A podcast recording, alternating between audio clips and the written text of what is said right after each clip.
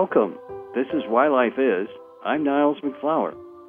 Tonight, hey, we're going to be talking about all kinds of things that deal with metaphysics, spiritual issues, science in general, uh, physics, of course, and then besides that, um, about us, about how people respond to living a life that is um, spiritually disciplined. Now, that sounds a little strange, uh, but it is about our choices to do that, not anybody else doing it to us, because sometimes the word discipline is, is taken in a more negative context, and that's not how we're going to be talking about it tonight. This is something that a person can choose to do, and when they do, they're uh, trying to become more of a soul while they're here in the physical world, and um, live their life closer to God. That's kind of the whole idea. And so tonight's show is about what life is about and life is like for people doing that. Uh, I've done shows that talk about uh, the initiations and uh, you know what spiritual discipline is like during the initiations, and we're going to talk about this subject somewhat related to that, but it's going to be more focused on the life itself, and uh, it's going to be general, of course, because everybody's life is unique. We are individuals, and we create our life in that way, but we also do it with others. So we have an individual side and a group side the group side is about doing things collectively so it's more effective. The individual side is to create us uniquely as a being, uniquely as a being, not to become a little robot, you know, that walks around or whatever. So we're um, we're going to be getting into an area where a lot of people have confusion. Uh, the, the, assumptions are are, are basically um, uh, come from uh, monastic traditions, which is not what I'm going to be referring to. And uh, it also comes from uh, areas that are very negative, like cults, which uh, I'll, I'll discuss, but I, I won't be promoting that as a spiritual life.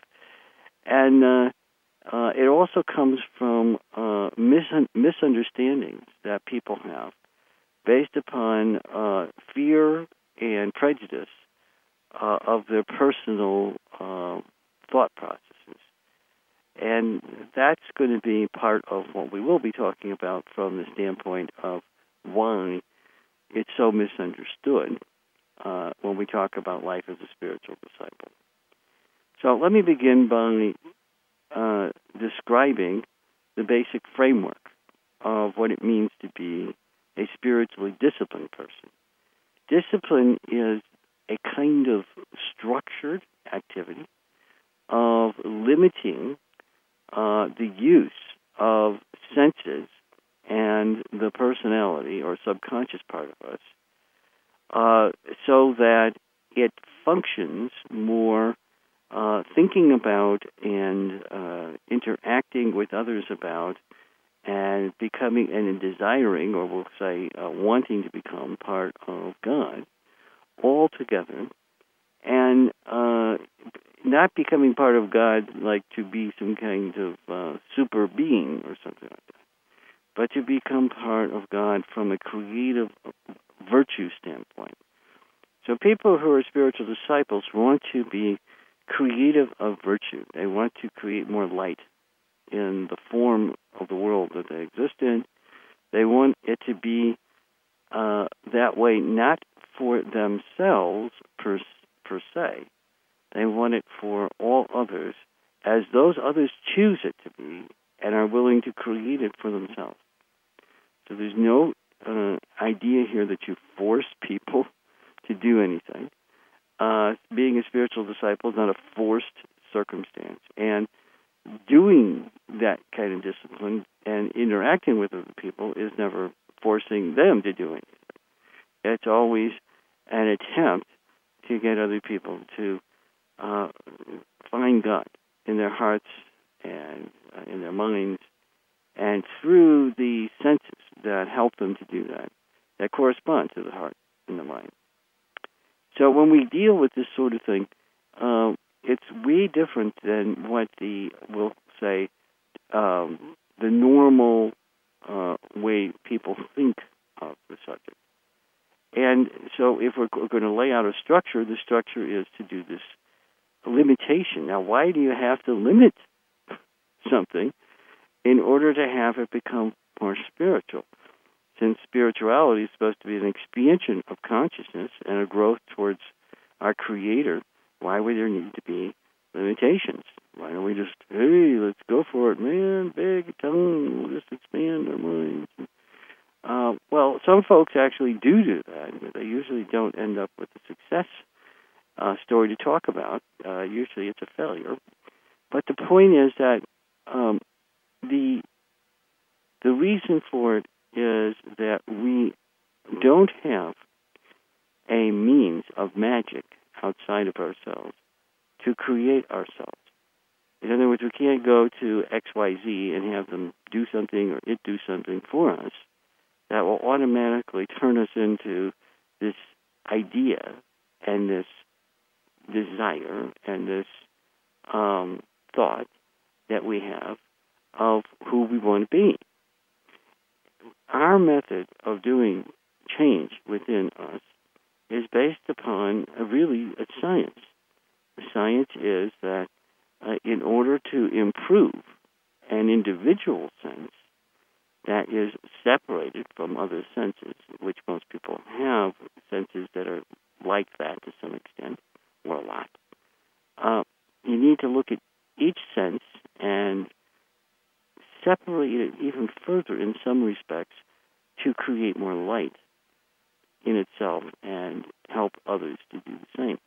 In order to achieve that, so you limit the sense from becoming, uh, uh, we'll say, interactive with a lot of other senses, so that the focus of attention consciously by ourselves, not by our subconscious, is on the specific sense, and we attempt then to make that sense work better, and that's the beginning of the process.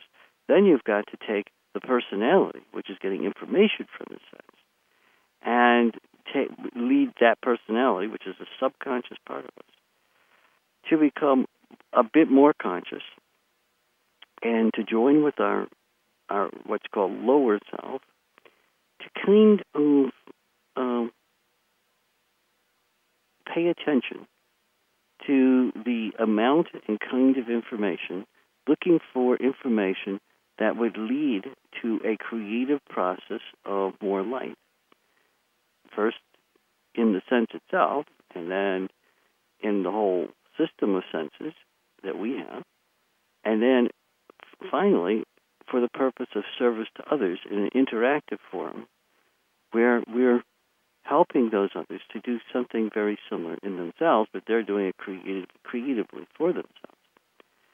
And when you get to this kind of system, since it's kind of like the bootstrap system of creating yourself from yourself, uh, limitation is not actually what we are doing. It is paying uh, ultra attention rather than calling it limitation, but it is a limitation because you're not including as many other senses at the time that you're doing this, at least not in the beginning. And it's a, a, a massive amounts of attention, which is consciousness, uh, is used. And as you do it, the benefit is an increase in consciousness, provided that the motive to do it is to improve and serve others. That's a big thing. And that's what spiritual discipline is about. Now, it doesn't mean that the uh, ultimate goal is to end up with these separated senses that have some way been improved. No, the ultimate goal is to bring all the senses up to some balanced state.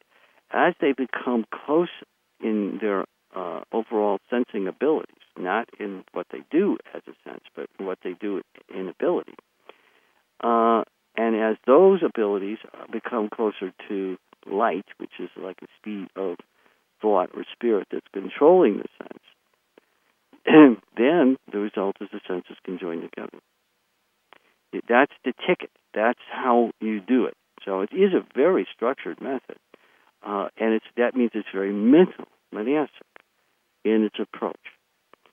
Now, it, people or beings, I should say, who are beyond human use other methods for spiritual uh, development and spiritual discipline because their methods uh, are not monastic. They're higher, they're in a different realm.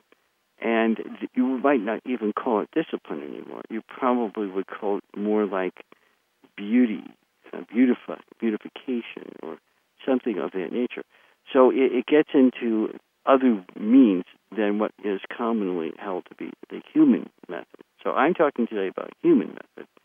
I will not talk today about other methods because I don't think most people out there are going to benefit from it. But it's it's an interesting uh, point that uh, well, even spiritual discipleship is really a human, a human means. It's not subhuman, and because it, it, won't work there, and it doesn't work when you get to superhuman because uh, you have to work in, in a more multi-dimensional way than the mental world supplies. Mental world is five dimensions by our standards of time space, and yet that's not enough if you really want to uh, get to the superhuman level of um, we'll call it spiritual discipline. And so we would call it something else. All right. So that's the kind of structure we're talking about. And how does that affect one's life is what the show is about today. So I'm just starting with the idea of what is spiritual discipline because I usually define things at the beginning of the show some people's minds are sharpest and they kind of say, "Oh, I, I, I think I got it," you know, because they're listening uh, maybe a little more intently now than they will in an hour or two. And so I do that. Uh, and so now we got kind of an idea of what spiritual discipline is, that it helps human beings. And now there are different levels that human beings participate in spiritual discipline. And the uh, different levels uh, starts out with the lowest, we'll call it. The lowest level of uh, spiritual discipline uh, is before a person actually is a spiritual disciple. Now, the word spiritual discipline comes from disciple, so what does that mean? If it's below that, you know, less than? Yeah, it means less than. So there are levels um, before people ever reach spiritual discipleship um, that uh, happens in various people's lifetimes. Uh, and when these levels uh, are approached, people become, uh, for usually uh, relatively short periods of time, uh, encouraged, um, desirous, that's a more astral, very astral thing, or in some cases, they think that it would be good for them and others to become more spiritual, and they approach this uh, area without actually doing much discipline. Uh, so you can say, well, what good is that? Well, it, it's it's kind of like putting your toe in the water. You know, when you when you don't want to really jump in, you say, well, I wonder what the water feels like anyway. So they want to know what spiritual feels like honestly, that's what it is. It's it's it's as close as an, an analogy as I could come to in trying to describe this. How often does it happen? Uh, for most people, it happens oh, dozens of times in, in a particular lifetime, and it lasts anywhere from hours to days, sometimes uh, months of time. And during that time, uh, they want to experience what it means to be spiritual but their uh, investment in the discipline side is extremely low. So they're not willing to uh, focus in and improve their senses for the benefit of others. Now you can say, well, how does it work then? Well, they do something that's kind of contradictory. They try to become spiritually disciplined for the benefit of themselves or somebody that they're close to. or someone that makes a difference to them in some way, someone of importance to them, whatever it might be. Um, it could be parent, it could be uh, a lover, it could be a friend, it could be even sometimes an enemy. But the purpose of this is, is unusual from the standpoint that it's the beginning of what is known as aspiration. Uh, aspiration actually takes place during spiritual discipleship, and we'll get into that later in the show. But this kind of aspiration is spiritual non discipline. It's spiritual discipline, if you want to call it that, for the wrong purpose, benefit of the person themselves, and they usually don't care much about how much it benefits some, someone else, other than what they get back in appreciation maybe for what they're doing. Yeah, that happens.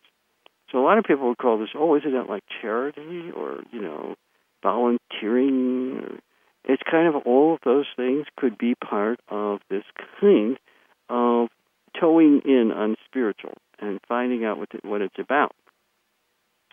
For some people, it's a need to test to see if God exists. Uh, it's sort of like I'll do some good things, and it makes you feel good to do good things because it does help people maybe on a personal level, or it may help them beyond that. But the motive is so I can feel more of God. That's the motive. I want to feel more of God. I want to feel closer to God. So they may join anything, any group, any organization. It may be a spiritually based organization, a faith based one. It could be a religious one. It might be uh, anything, anything they can volunteer for. It could be a real spiritual group, but they're not necessarily disciplining themselves to become part of the group, or they might say they are. That's a whole other thing. We're going to get into that because that's, as I said, that's an aspirant stage of trying to be in the spiritual environment. But this sort of thing happens long before people find spiritual groups or anything like that. This happens uh, uh, quite a few times through a person's lifetime on average. Now, some people are pretty selfish and they don't experience it at all in a particular lifetime. But uh, generally speaking, most people experience some of this sticking the toe in during most lifetimes. So it's not unusual. And it's because we have this need. The need comes from our two senses in three different bodies that help us to understand and to co create with God. Those are the two senses we have. And we don't like those senses being completely vacant. When they are, we have a sense of hollowness in our experience of life. It's like a major piece of life is missing.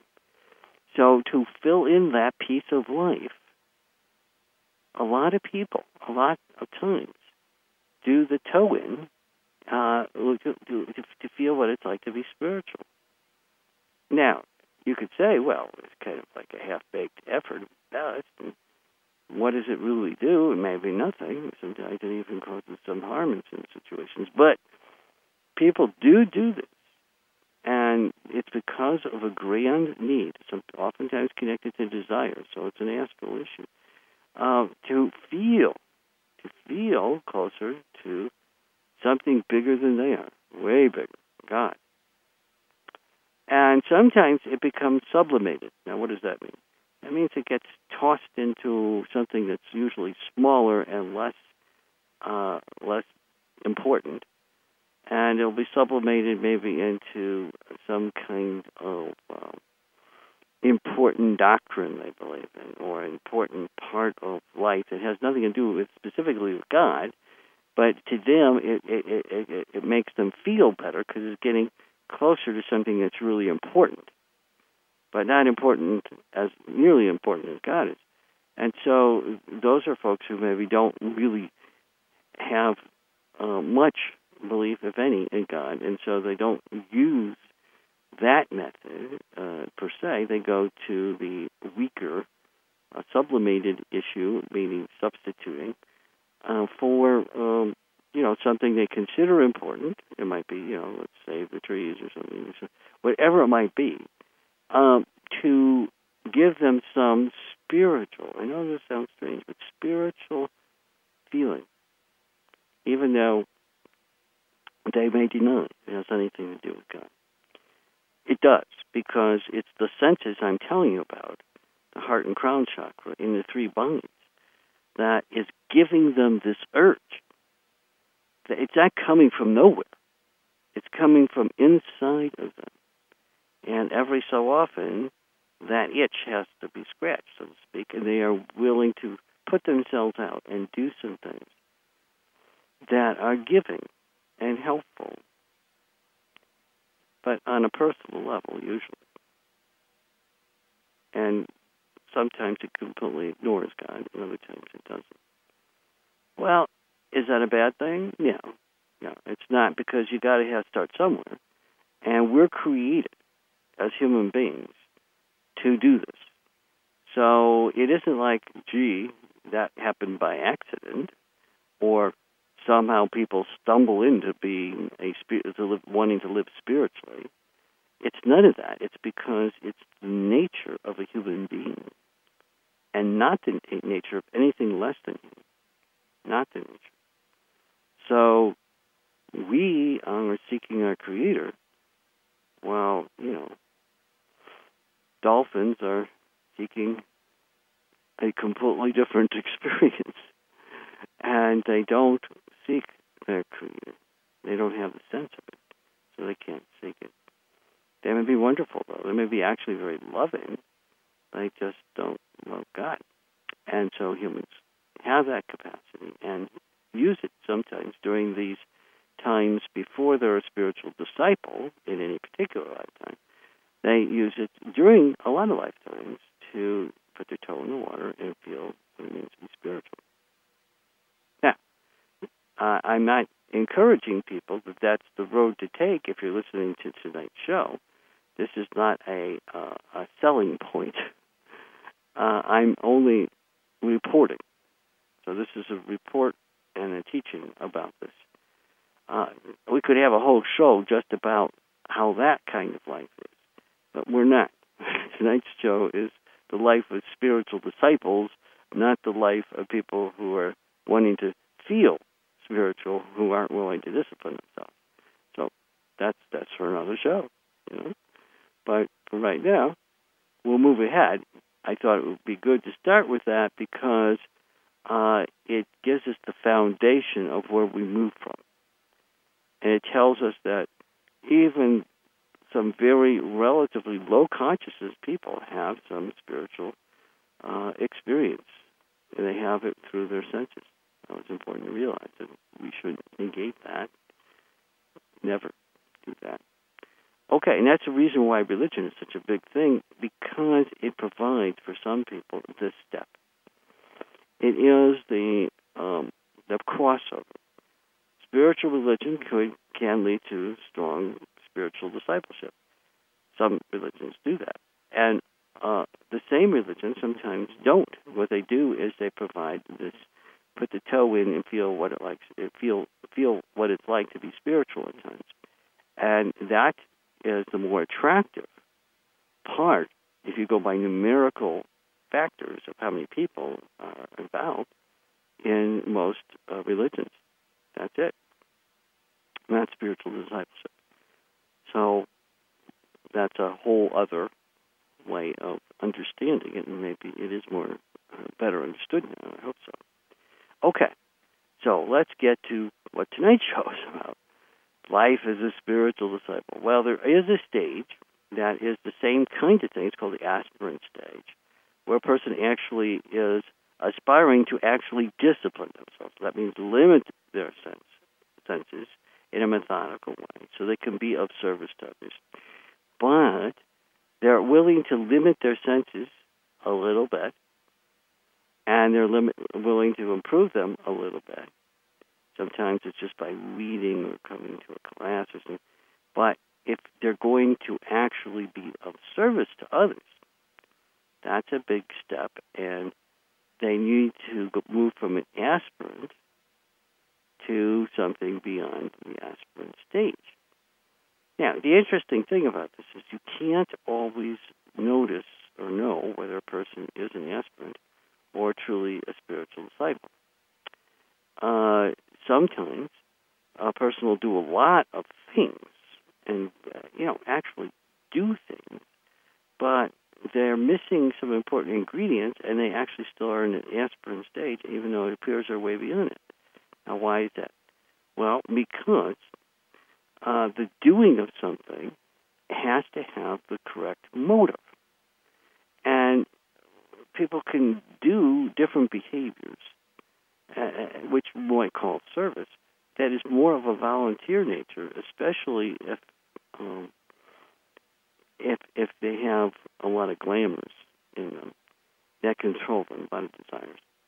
And so the issue can, can fool people. It can make them seem like, wow, that person's really going to be great. You know, they're how spiritual there. But they're not disciplining themselves for the purpose, the motive, of um, getting closer to God. It might be for the purpose of getting closer to a spiritual group. It might be for getting closer to uh, some friends they have. It might be for getting closer to their spouse. It might be for getting closer to finding a spouse. It might be getting closer to a lot of areas. And so the aspirant has a hidden agenda. It's usually hidden to themselves and certainly to others. And the motive for their behaviors is extremely deeply hidden uh, from most people. And one of the ways to recognize it is that they usually don't uh, study as much as others, and they don't have as good an understanding of what you would need to understand to truly spiritually discipline yourself. And with that level of misunderstanding, you almost know that they're doing things for appearance's sake and for interactions that lead to different results than for them to become enlightened and part of God. Uh, and so that's the bottom line. And you can notice that part. And if you see it in someone, then you've got to be on guard because um, aspirants last about six months, give or take. I mean, it could go eight, nine more months, but but the, uh, or, or more uh, of months, but it won't go. It won't go past a year. Almost certainly never goes past a year. And and and so during this uh, frenetic period of time, they seem really gung ho, and they're really you know they may do a lot of activities that seem to be of, of some kind of spiritual nature, and um, but there's this hollowness that's really caused by desire, by by glamours, that is for something different than what spiritual discipline is about. And so they're gutting the real value of spiritual discipline. They may do some small levels of it, uh, but they're not they're not going with the whole thing. And then there's different ways of spiritual spiritually disciplining yourself. Some people will spiritually discipline themselves physically uh, without much uh, difficulty, particularly if they've done it once or twice or t- five times before. It's not such, such a hard thing to do. But then astral discipline is, becomes very difficult if that's not something they're doing for the right motive. And mental discipline becomes virtually impossible. And they just, at the mental point, they will kind of um, quickly snap, like in short period of time, quickly snap. And they can't take it. Now, what is mental discipline? Mental discipline is being open minded, uh, accepting that you have uh, a lot of problems and things you need to solve in yourself, and most of the mistakes that you're making are not due to anybody else than yourself, and most of the issues to solve are, are related to to things that are um, uh, defects, we'll call them, in the way the senses have been abused. So it mean it takes a huge amount of gratitude and humility and uh, in order to survive that that struggle. And the same with astral. People want to keep how they they want to feel the way they want to feel. They don't want to feel feel the way uh, a spiritual person feels because that's only about God. They want to feel all kinds of other stuff in their life that's more personal to them. And those feelings, if they take precedent over the God feelings, then that will wipe them out too. And so you, it's a really uh, tough life to to lead if you're going to be something more than an aspirant. Aspirant means, gee, I'd like to be, but I'm not willing to be. If you're really going to do it, then a, the life of a spiritual disciple is a tough choice because it requires inwardly the most difficult of things to change in human beings. What are those things? It requires a fortitude and uh, physicalness that allows a person to give on a physical level, and that, that even includes time, money, a lot of energy, um, towards uh, creating and co-creating more spiritual parts of the world, doing things that will help the world become more spiritual. And the physical part of it, well, I said a few minutes ago, is really the easiest part. Uh, it is a big challenge for some folks because it means that you're not doing the spiritual part for your own gain, but for the gain of others and often for your own losses. You're not going to gain anything. You may not may lose something. So the result is is never a, uh, a very um, easy path for almost all people. Uh, the, those with more have a more difficult time giving up uh, things, whatever the things may be, and those who have less. So the challenge becomes greater for those with a great deal more. But it's still, either way, it's difficult for from both sides. It's just more difficult for for the people who might be wealthy and uh, have a lot of conveniences and everything. All right. So now we, we're just looking at the basic uh, way this system works. Uh, we've got three different levels that a person can discipline themselves because there's three different bodies. Each body has seven senses in it. And you're, so you're disciplining a total of, well, if you collectively join the senses together, there would be 21. But you would have to look at the mental senses as being separated as they are right now. And uh, that causes a, a bit of a difference. And the etheric senses are different from the physical, they're separate. So we have a lot of separation and a lot of different senses to try to improve and to make ourselves into a more spiritual being. And motive is very critical. And motive is so elusive. It's very difficult for most people to see their own motives. By the time they do, they may have made a lot of decisions and done a lot of things that aren't right because the motive is wrong and they didn't realize it. The time to best change something is as soon as you realize got the wrong motive. You don't want to continue with wrong motive because it's seductive.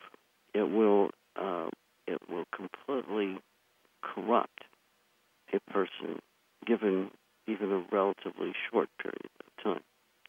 If a person has an inkling, oh, my motive might be wrong, but I'm going to keep doing this, I don't know for sure.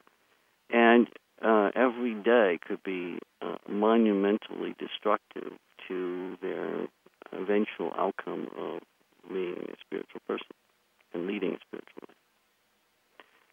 So it's it's a tough road to hoe because there's very little tolerance, very little tolerance to having wrong motive and trying to lead a spiritual life.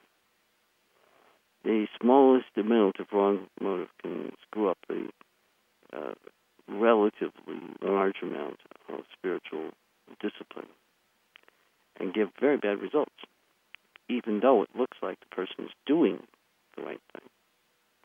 The wrong motive is so deeply hidden in a lot of circumstances. You just don't know it's wrong until usually it's too late. All right, so life as a spiritual disciple has its challenges.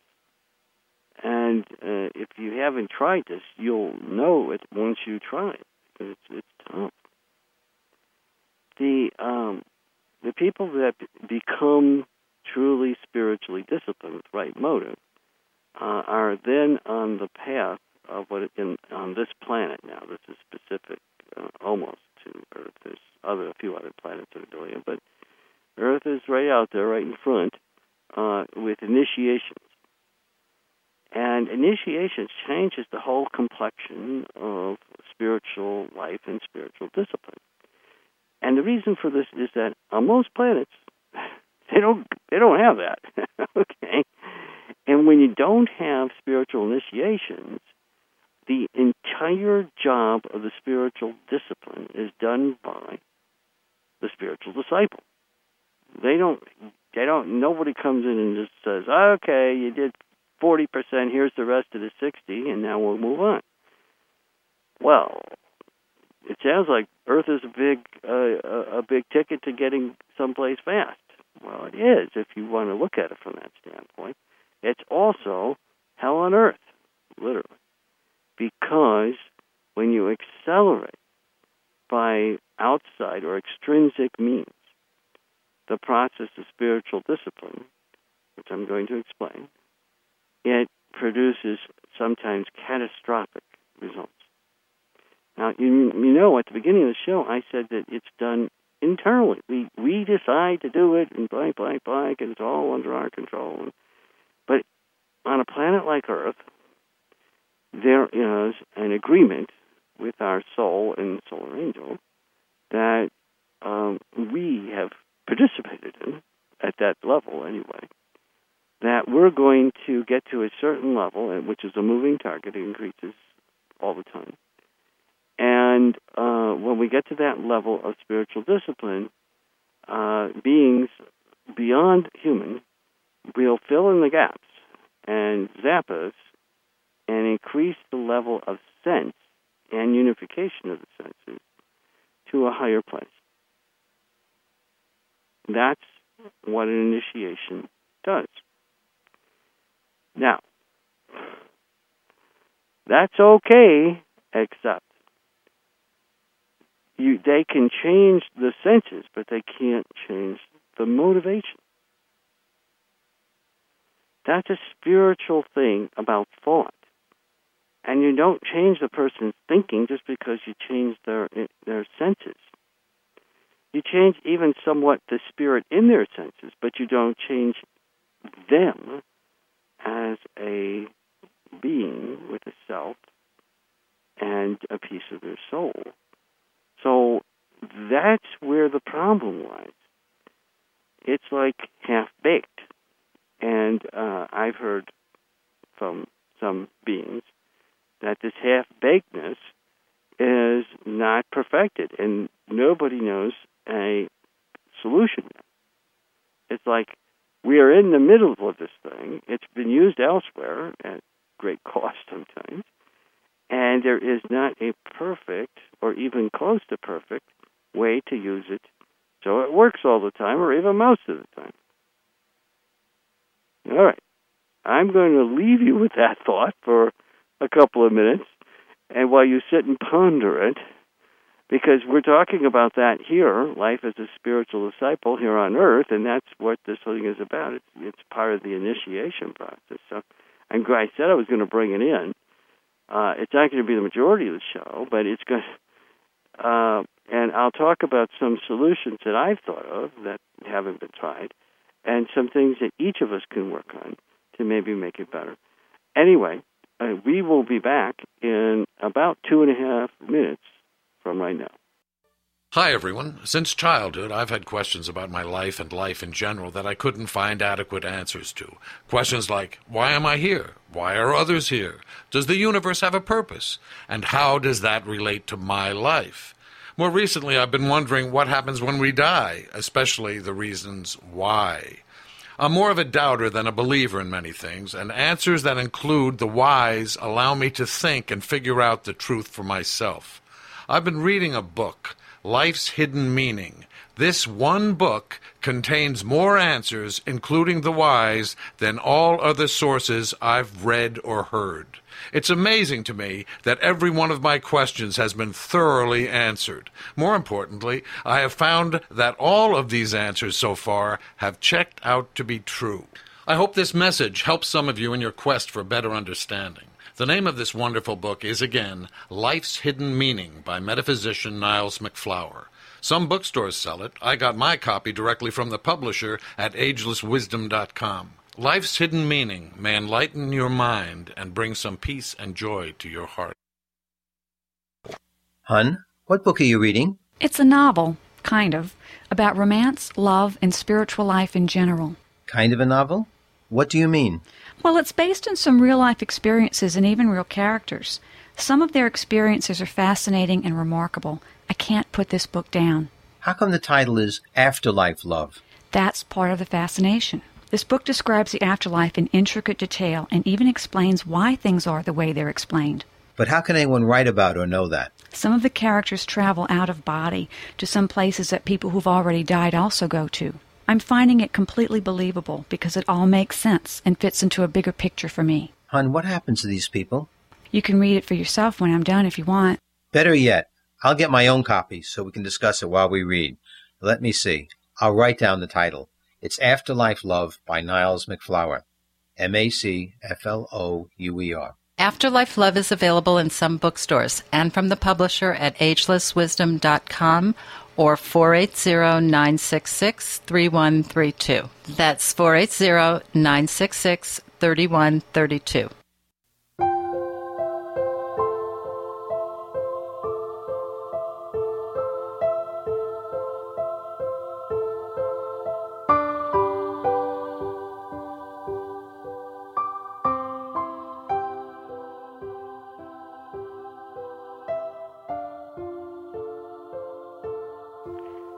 We're back.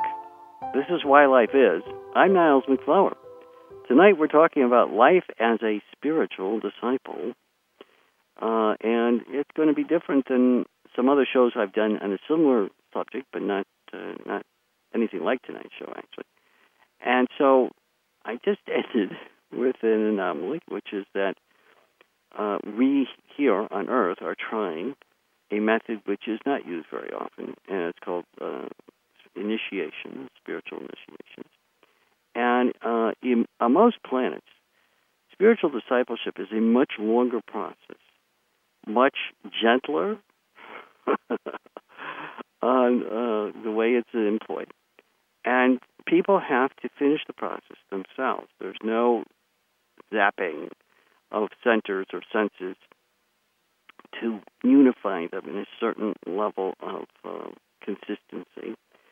And there's the benefit to, to, to, the way other planets do it because uh, the motivation of the person coming from their spiritual understanding or general level of consciousness usually matches the level of sense and unification of sense.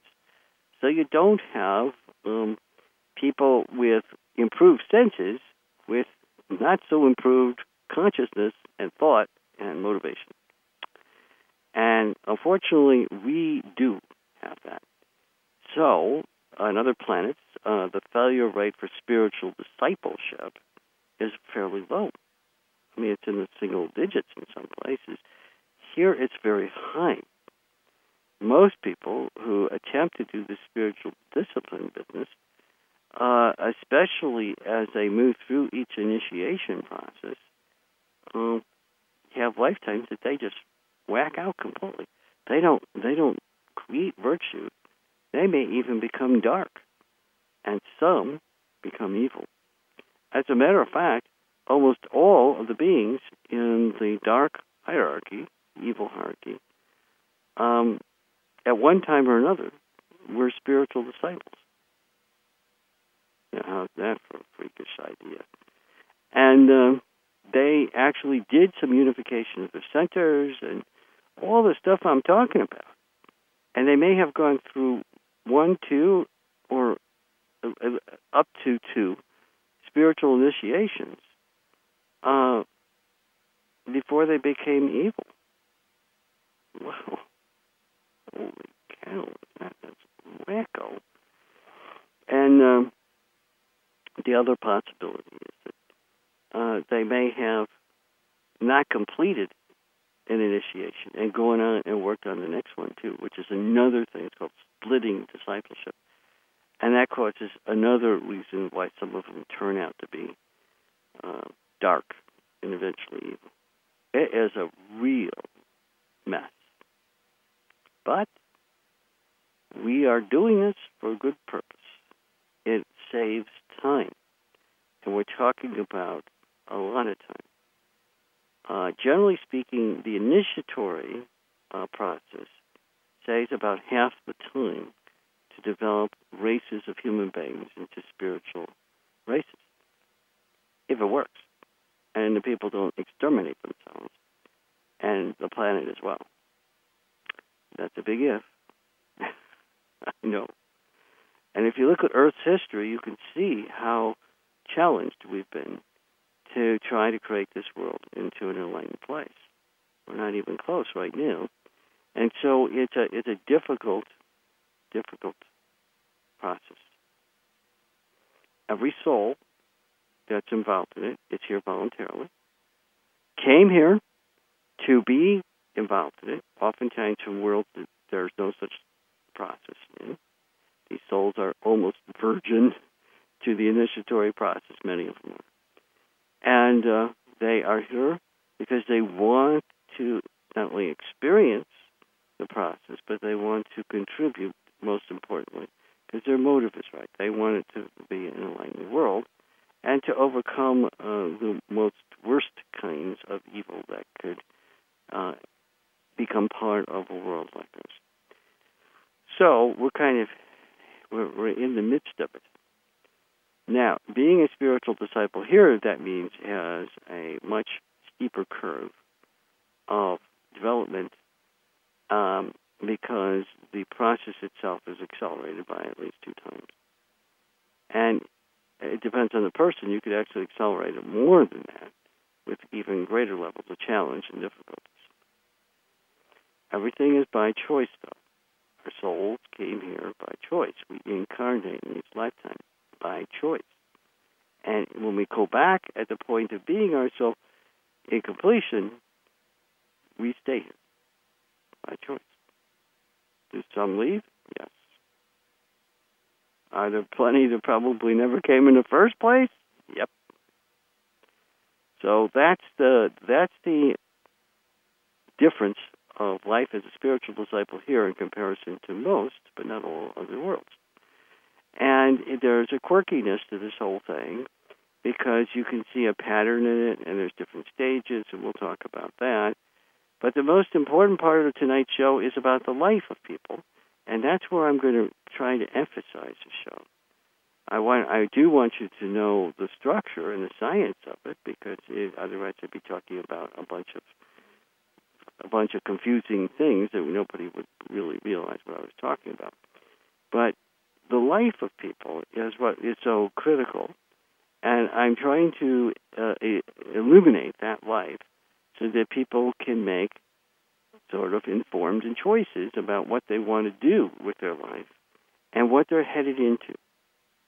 Now, if that makes sense to you, keep keep listening because I'm doing all I can to be of greater, uh, we'll say, greater service to uh, everybody who is uh, listening in tonight.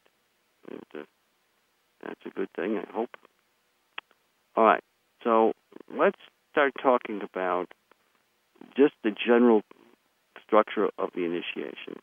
You've heard this from other shows, so I'm only going to spend a few minutes on this. And even if you don't get it right now, it won't change what you get out of tonight's show. But, so there's there's a total of four human initiations at the present time. The number of initiations a person goes through has to do with the acceleration process of unification of sense and the standard to what that unification level is at the particular time to enter the next kingdom. Okay? It's a moving target. It used to be 1,000 years ago, 2,000 years ago, considerably different than it is today. Less initiations, less unification of the senses in general uh, to become a member of the next kingdom. As a matter of fact, there was a time when if you unified the senses in just the physical body alone, you became a member of the next kingdom. And then uh, it eventually became you had to unify the senses in the astral body. And then uh, before you had before you had to unify those two bodies, you could become a member of the next kingdom. Then you had to unify those two bodies. Each step of the way gets more difficult. And finally, uh, you had to unify the senses in three bodies, and two of them had to be unified. And then uh, now it's all three bodies have the senses have to be unified, and they all have to be unified, all the bodies together, with one sense of the three lower worlds. That is the standard to becoming a master over the ageless wisdom, or what some people call, well, it's a superhuman man, right? That's like a living soul. Yeah, that's right. That's like living soul. And the soul ascends. It ascends to the Buddhic plane. Now, in the past, the soul used to ascend to the seventh Buddhic subplane, and then to the sixth, and then to the fifth. And now it ascends to the fourth Buddhic subplane. So the ascension has also changed to a higher standard. There's big differences between each of those levels of consciousness. And so the soul itself, when it has left the human kingdom, is, has already gone up four levels from where it was in terms of subplanes of, of Buddha consciousness. And so there's been a big change in the initiatory process because why is it like that? Well, because we think it's a moving target and it's getting harder, but it's not, in relative terms, it stays the same. It's just as difficult for a disciple of today as it was for a disciple of millions of years ago to unify the level that you needed to to enter the next kingdom. The same relative standards. Because the the beings who make the standards of the next couple of kingdoms beyond human, those beings understand exactly how hard it is by exactly what is the structure of the system is, and they can measure it and go. So they try to keep the standard as close as possible to being approximately the same. And the amount of uh, energy that is released or changed, and that uh, the amount of uh, sense unification, while it is increasing tremendously, is constant in terms of the relative level of development that the person has so there is no real change there either. I mean, it, it's so amazing that someone as primitive as millions of years ago uh, could could become a member of the next kingdom, and everything is in relative terms the same. Interesting. Let's talk about motivation. The level of motivation has to equal the level of capability in order for this process to work properly. Now, that's the tricky part. You can fill in the blanks with the zapping of the centers and changing their levels of enlightenment and fusion. But you can't change the motivation and thought of the person, and that's continually going up. So think about it this way. Today, uh, we have to improve ourselves in our thought.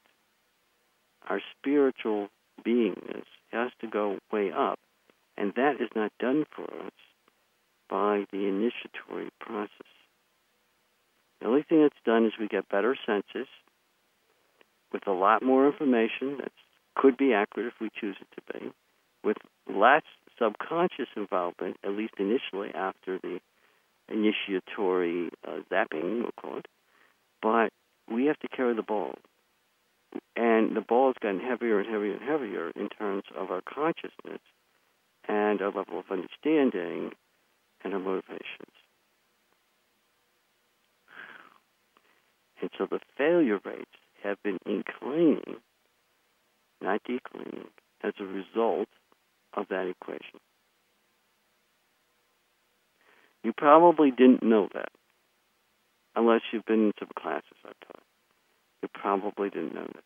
That might frighten some people because you can see now, if you're listening carefully, that it is a dramatic difference with problems, implications of a lot of problems coming because more and more people are going to fail proportionately if you don't change this the spiritual understanding or consciousness of people. Now, there is a built in um, method that is supposed to improve this. First of all, there's the avatar system. There are supposed to be some planetary avatars and, more importantly, some cosmic avatars that appear occasionally that tremendously are supposed to build the consciousness of humanity. How do they do that? Well, that's the whole point. They have to create it for at the moment, and they have to figure out ways of doing it. Some of them are successful. Sometimes they're very unsuccessful. They have the same problems because they themselves have to go through the initiatory process. They don't come here and maintain their level of consciousness. They come here and they mostly lose it if they're cosmic avatars. And they don't lose it if they're planetary. That's a good thing, except that the planetary folks are not as committed to Earth. They're committed for the time they're here, but not to Earth for all time. And the the cosmic ones can't return. They've given that option up, so they they they have to start all over again. And they are more committed. They they're they're dogged in the way that they're going to go about this thing. But sometimes they slip up, and sometimes the job is just not, you know, it's almost impossible. But at the present time, one of the answers to this, uh, problem, which a lot of the show is going to be focusing on, is to um, improve the level of consciousness through, uh, we'll call it spiritual education and spiritual knowledge which is not disconnected from consciousness. So the knowledge has to come from higher concepts rather than from lower thought forms and lower concepts, or from some thought forms and lower concepts. And that's the big trick is to make that happen that way. The person or people who do this sort of work have to be unusually good teachers I mean, beyond uh, anything that has probably ever happened here on Earth. And they have to be able to create this in a way that uh, it fits into all seven of the categories, not just the category of teaching and people being students, but it has to affect all parts of the world. So they teach not just for people who want to become spiritual, disciples on a conscious level, but people who are spiritual disciples and don't even know it, but are functioning in a different area of uh, life than to uh, become a student of uh, of these teachings. And the teachings in general are referred to as ageless wisdom, but but that is a, a huge difference from what I'm talking about. Ageless wisdom has always been somewhat ontological and cosmological but it has never been wholly represented. And in order for this system to work today, because of the needs of the disciples to have clear motive and full understanding, you got to have full concepts. You got to have them so large that they overcome the resistance of the selfish personality and the desires of and glamours a person has about their little life, their small life. So their life becomes bigger due to bigger concepts that they make and create into their life and live those concepts themselves. That's a change from the past. The past has been extremely micromanagement of this sort of thing and not much on the big picture. And when it was presented on a big picture level, most people couldn't understand it because they didn't have the capacity. This is the first time historically on Earth that human beings have are about to reach the capacity. It has to do with a thing called the sixth subrace of the uh, fifth race. And so they're just starting to reach that level. And uh, there's not that many people, but there's enough so that it could be started now. And it could relieve the terrible failure rate that spiritual disciples have today at leading a spiritual life because of the wrong motive and we'll call it the wrong understanding or consciousness of what God is and what they want to be in relationship to God. And it's those things that have to be tackled first. So, if we look at the basic problem of life as a spiritual disciple, and we're going to go through the specifics because I'm going to go through all the different kinds of lives people live in by rays and other stuff. But if you look at the general category, you start to see that the answer to this equation, the answer to the whole situation, uh, is to uh, have a new form of education. The education has to be education for people who want to do two things. Those that want to, um, for a short period in their life, and it may come and go a number of times, uh, go in and put their toe in. That's the people I talked about right at the beginning of the show. They're not going to be spiritual disciples in this lifetime, but they want to experience what it means to be spiritual. And so you need a program for those folks. And it should be part of the general education of everybody, starting from the first day of school. Now, these are major changes from what we presently do. I don't want you to think I'm not aware of that. I'm talking like this is like big. Okay.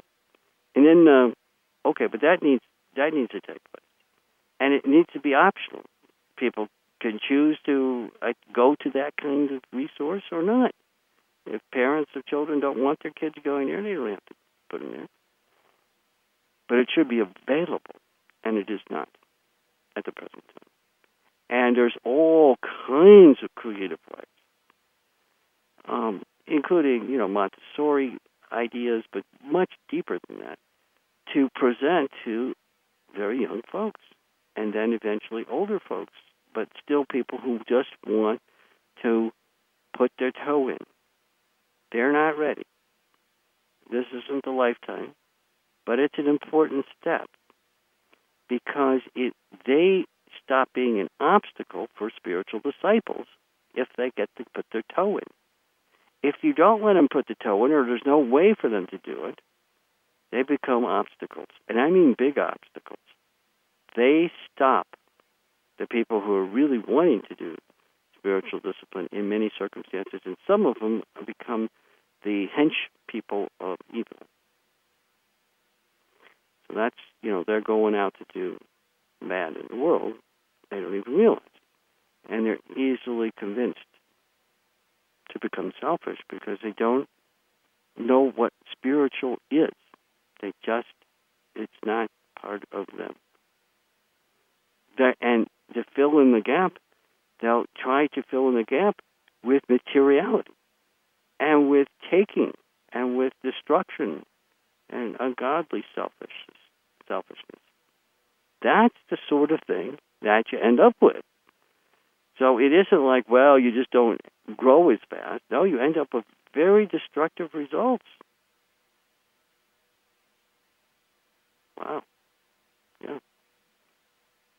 Okay, what's the other general part of what I'm going to be talking about? Well, the other general part is to then have uh, for people who are spiritual disciples who have been in, down that road before or are just about or are really ready to, to go into it. So they truly are at an aspirant stage of spiritual discipleship. And they, those folks, need a much deeper and stronger education. And that needs to be made available too. And again, it's not available. There's a few schools that kind claim they're teaching ageless wisdom, but they're teaching ancient wisdom, things that were taught about ageless wisdom 50, 100 years ago. In some cases, they're teaching nonsense wisdom, uh, ageless nonsense, because they confused or got wrong certain very basic and very important ideas. And once they did that, they left the spiritual path and they're confusing people they're harming. So that's another problem.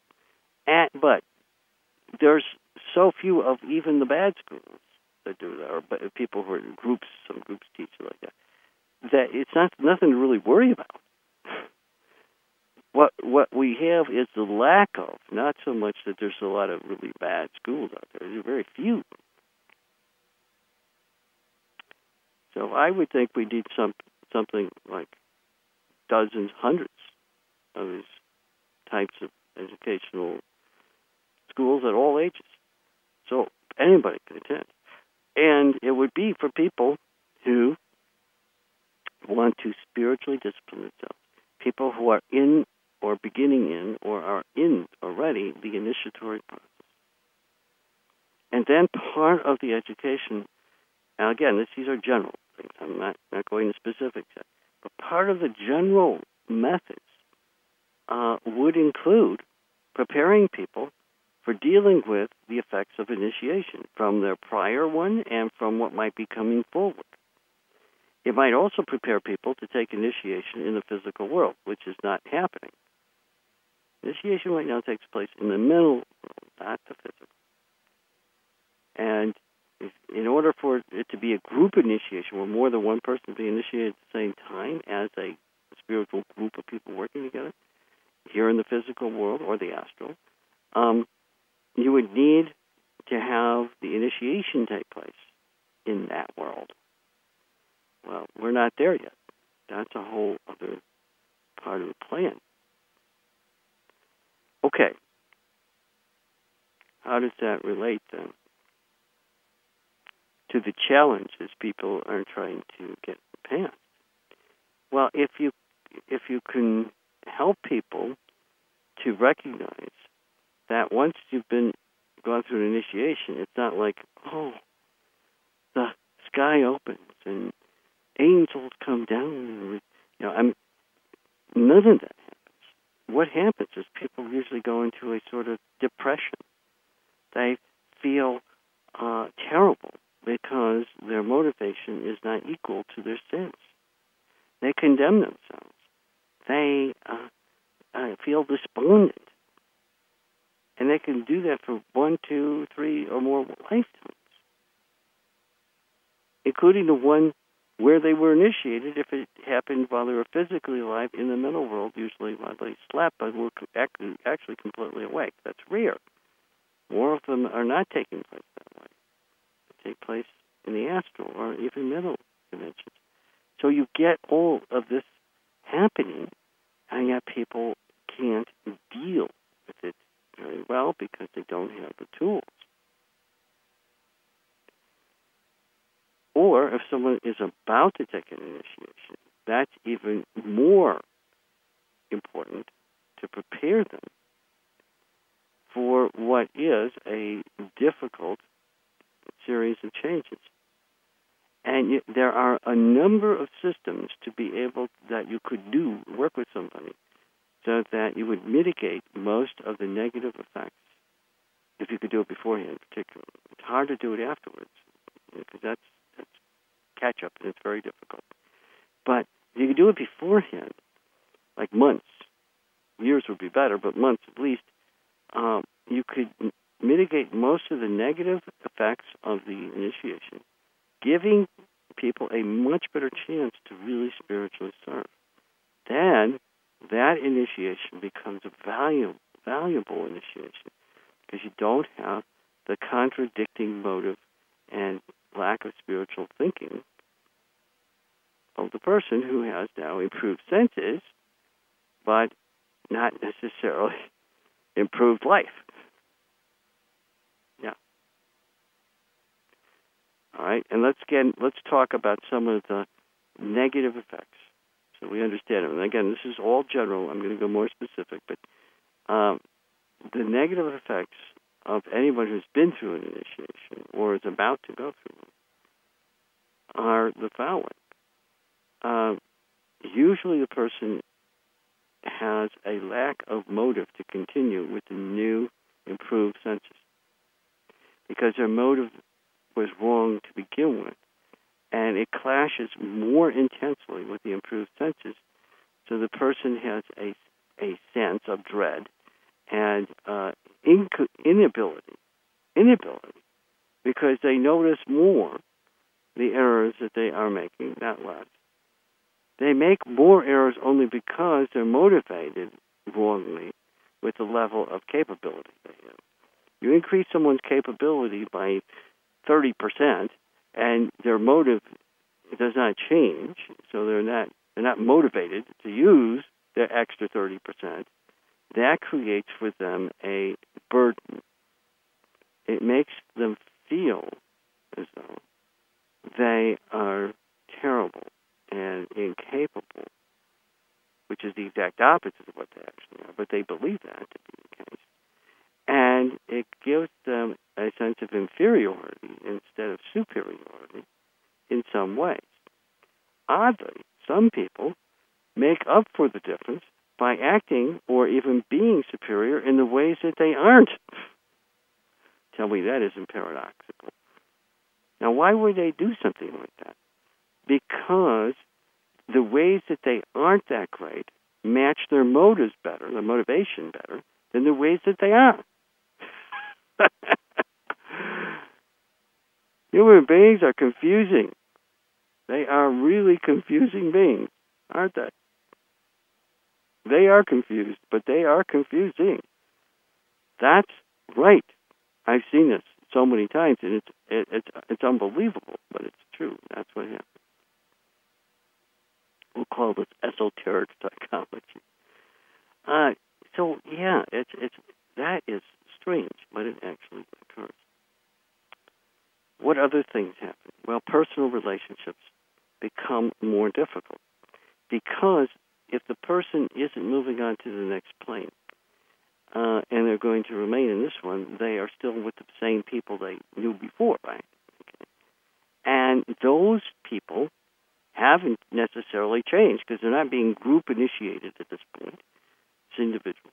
And they, their capabilities have remained the same. The other person's capabilities have arisen, high.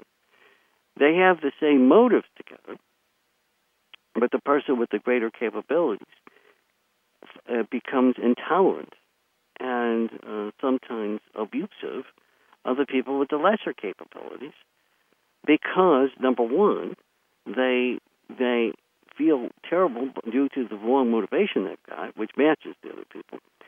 And they condemn the other people by pro- a thing called projection of their own guilt from their wrong motivation that compares to their capabilities.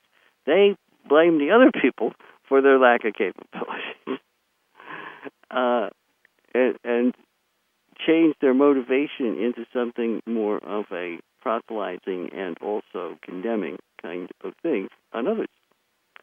It's crazy. Yeah, it's all it's all nuts, but this really happens, and it's why we are just not moving ahead these days, because this is really getting worse and more confusing. Now, you may know that the third ray is starting has started to decline, which means that the throat chakra in our three bodies are not being kept uh, to their maximum level of ability, uh, even when they have a lot of retained energy due to selfishness. They're not being uh, held up because the focus of the third planetary ray lord that was doing that until the end of 2012. So what's happening now is it's declining, and this is adding to the problem. It is making people less able to properly communicate. And uh, since there's a subsense of hearing connected to the throat chakras, um, that also is diminished. So the spiritual part of the person, that could be their, how they hear things before they speak or uh, before they understand what they're going to speak, is uh, reduced. Now, real hearing comes from the sexual center, but that's different. This is this is about speech specifically, and speech that's about with uh, spiritual issues. So, so what you have now is a kind of uh, numbness, a lack of understanding and sense, and this sense is very important because it's the major sense that works with our society and technology and the uh, the entire civilization is founded on it, and uh, it's diminishing. And for some people, it's becoming rigid. In other words, instead of being adaptable to the change, the person becomes obstinate to not changing. I don't fix them. I won't change. I'll be more selfish. Uh, that's what happens. People don't communicate in selfish ways. They think that um, they're saving time and energy. They're also uh, destroying other people's time and energy, and they're not really saving their own either, but they don't realize it. That causes a tremendous amount of angst. And for spiritual disciples, especially if they're about to become an, initi- a new initiate at a new level, or they've already gone through one in, in that right before that lifetime, then the results are they suffer even worse during these particular times because you have this it's called crystallization of some people that makes it very difficult to communicate with. And that adds to this sense that other people's senses, in relative terms, have diminished. And so the person feels frustrated, but they also still may be condemning of that frustration, through that frustration, because they are hiding the fact that they have still a diminished capacity of motive, not of sense. This is a this is this is all come about, all of it, because Earth is this cauldron of attempting to make things go faster than is normal, natural. We're pushing the limits good or bad, it'll have its effects, and we'll see where it ends up. Okay, so trying to solve this area again is uh, some things that I have on a general scale come up with again. Besides what I suggested about the education factors, etc., it's best that people become more aware of their bad motives. More aware and not be projecting it, uh, which means uh, keeping it from hidden from themselves by saying it's other people that are doing it. And how do you make people more aware of, of their quote inferior motives in comparison to their capabilities? Well, there's a, a few def- definite ways that, that you can achieve that. First thing is you can offer people rewards uh, to um, their um, we'll call it personal interests to get them to become aware of the lack of proper motive. It isn't to reward them to become aware of it, really. The award is the trap to realizing that they do have bad motives.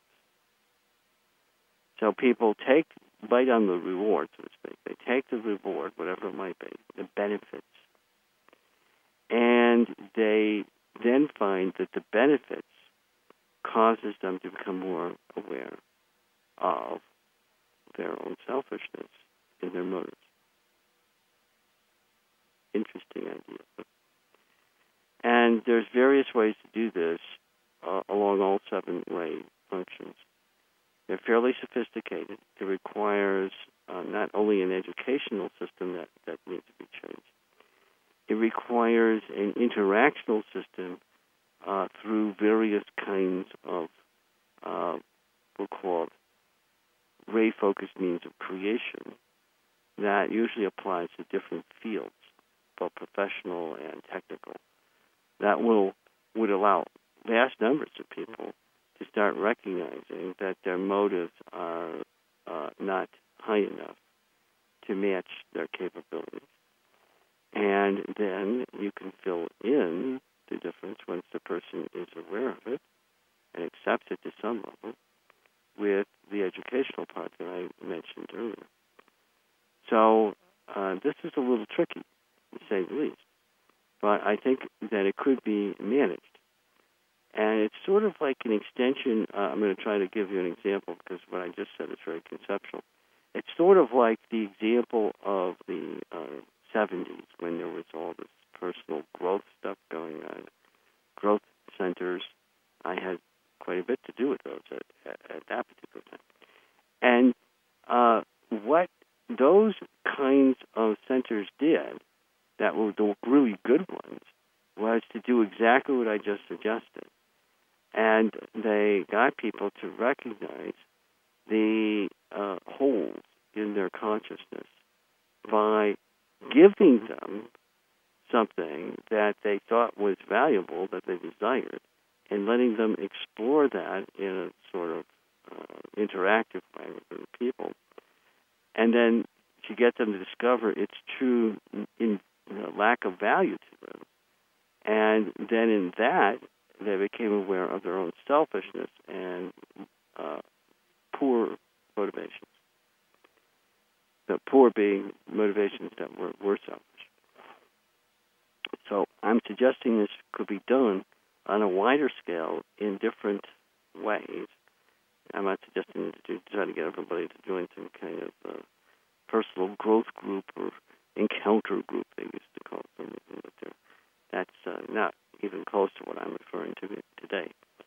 And so you uh, uh, you permit this process and you encourage it by being smart, by being very, very conscious of and wise of what will bring people to a higher level of understanding of who they are.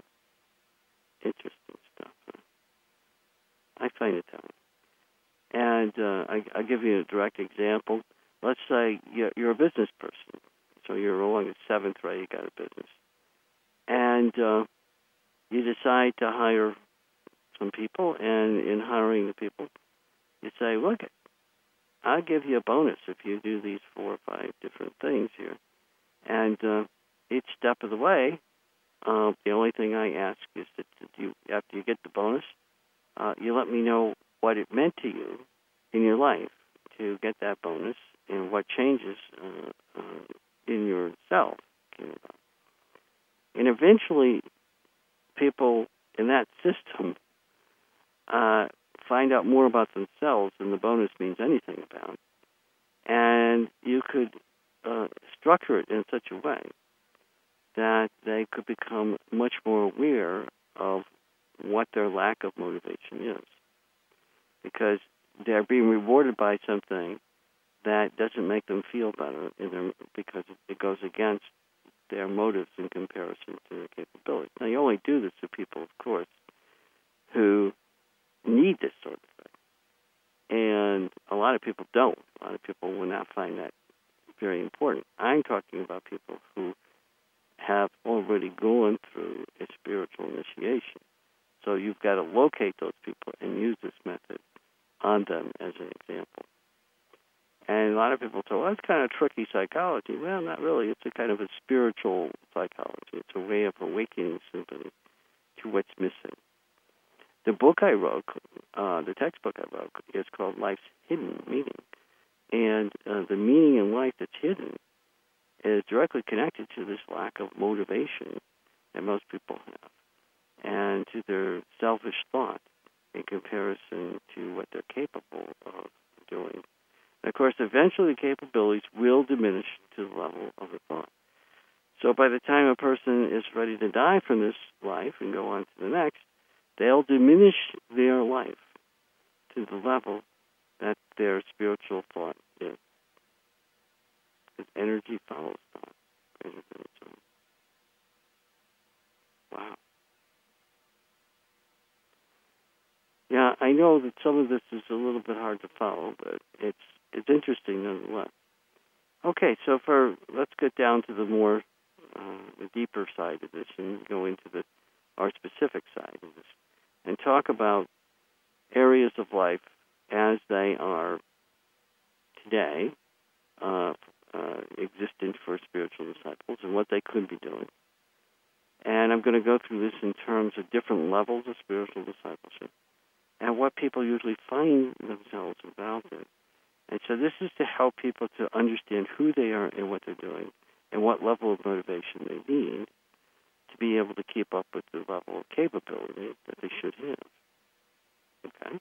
You could also say the reverse. What about somebody who has a high level of motivation but hasn't gotten their capabilities up? But those people almost always find ways to spiritually dis- discipline themselves to bring their senses up it's the people in the reverse that I'm more concerned about. But both sides are important to be concerned about, and there should be answers for all of them. Okay, so let's uh, start off with people who are functioning in what is known as along the first ray. What is that?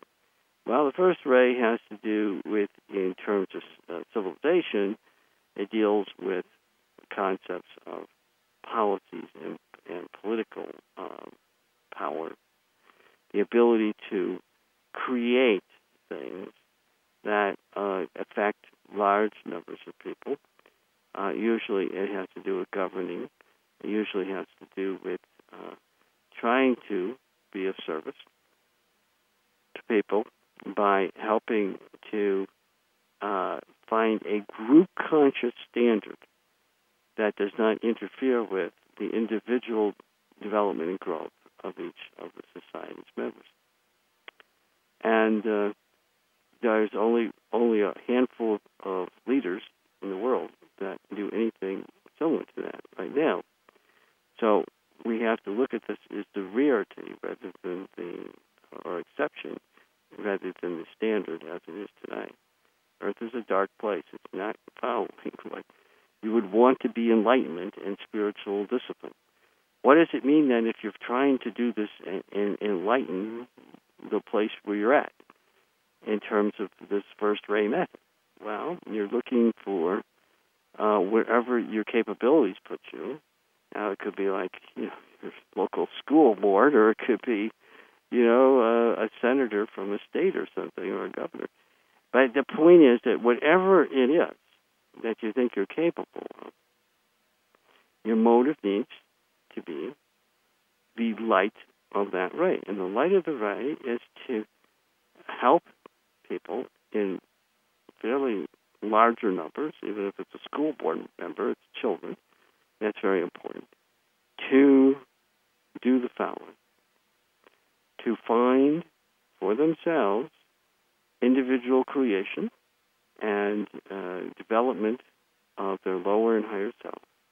Higher self is the part that is more soul like in its attempting to do things for others rather than for themselves. But both could be part of the process. And the lower self is really about the lower self. It's about that person growing in consciousness. Okay. And becoming less subconscious in their, in their life. So you want to try to help a person do that while they're interacting on a group basis with either other kids in the school or people in the town or people in the state or people in the country so that um, you are in a position governing the relationship between the development of the individual and the, we'll say, collective group of which you have some policy that allows the two to exist as at maximum levels of creation without destruction, and each person having as many choices as is possible. That's a tough thing to do because the balance of this whole thing is uh, pretty difficult.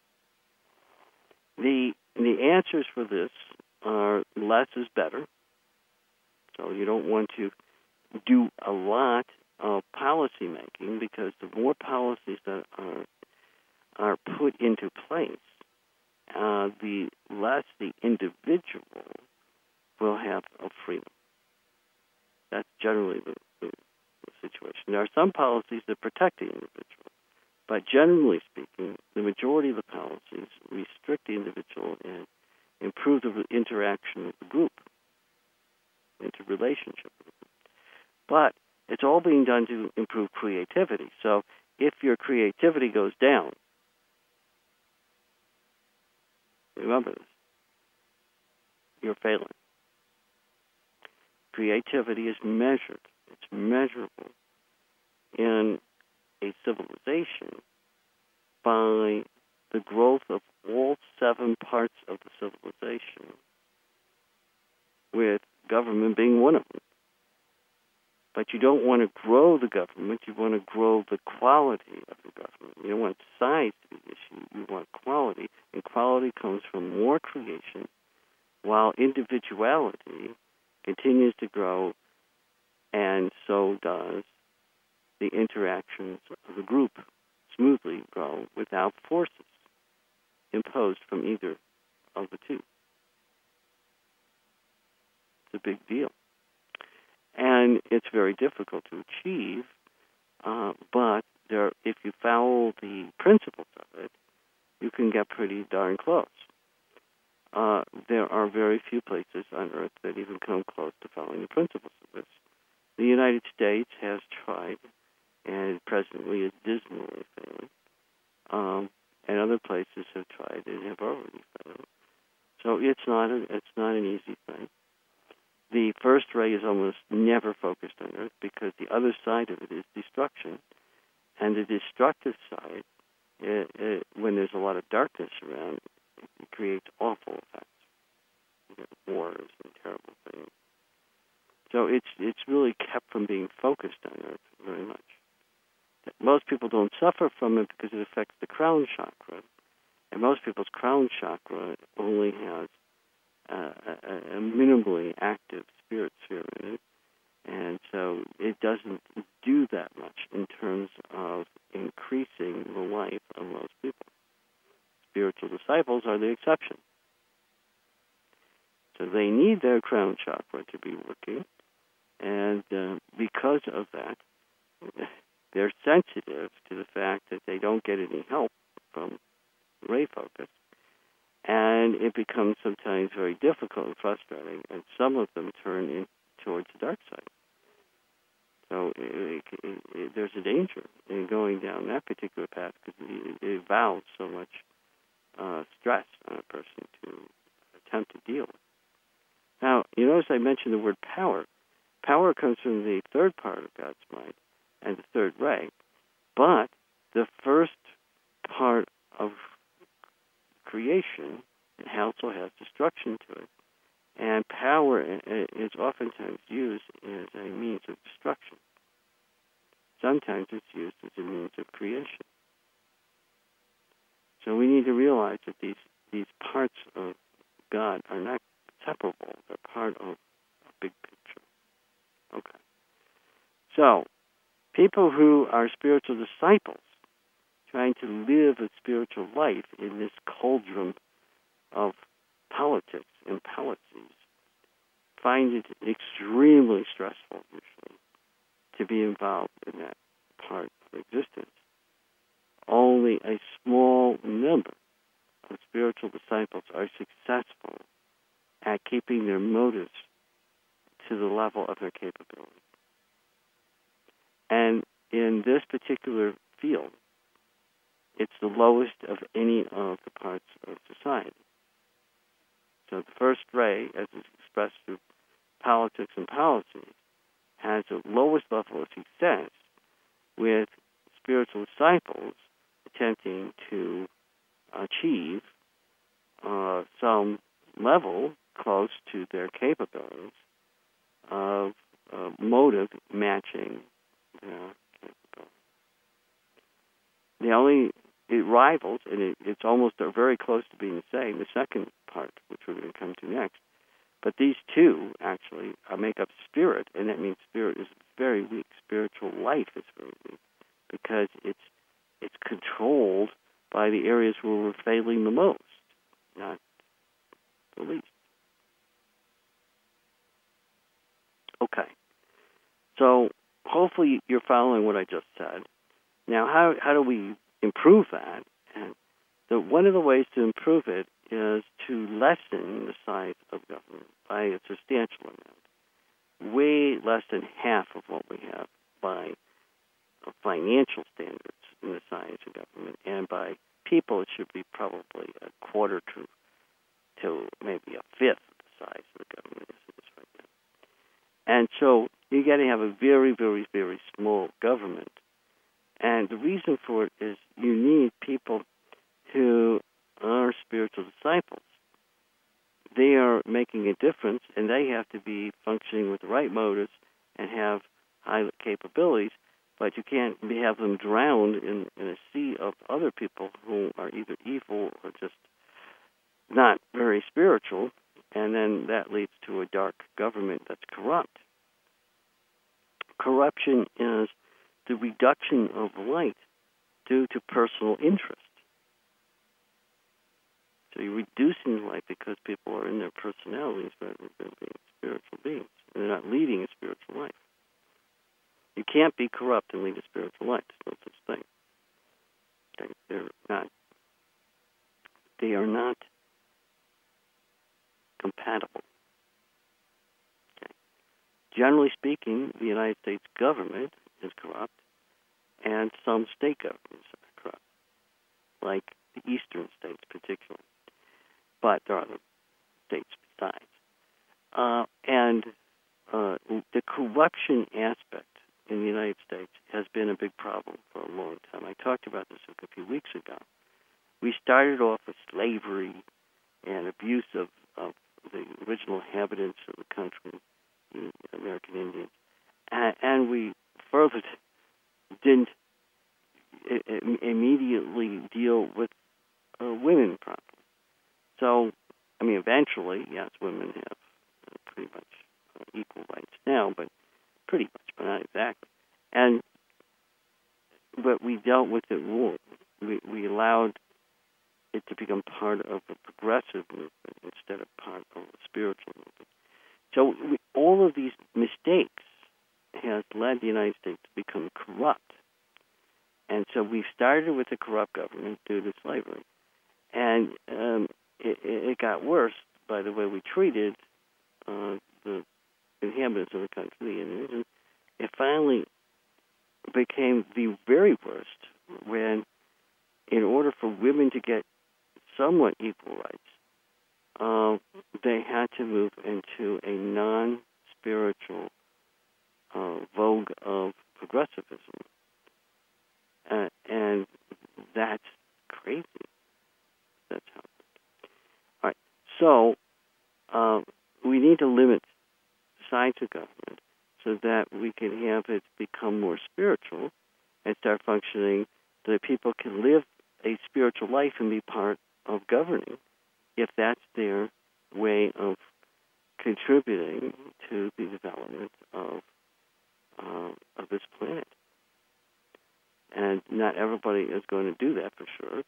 It may be the smallest uh, number of folks that might do that. Uh, and it's obviously not going to be everybody who's presently in our government because there's huge numbers of people that are far from even close to being spiritual.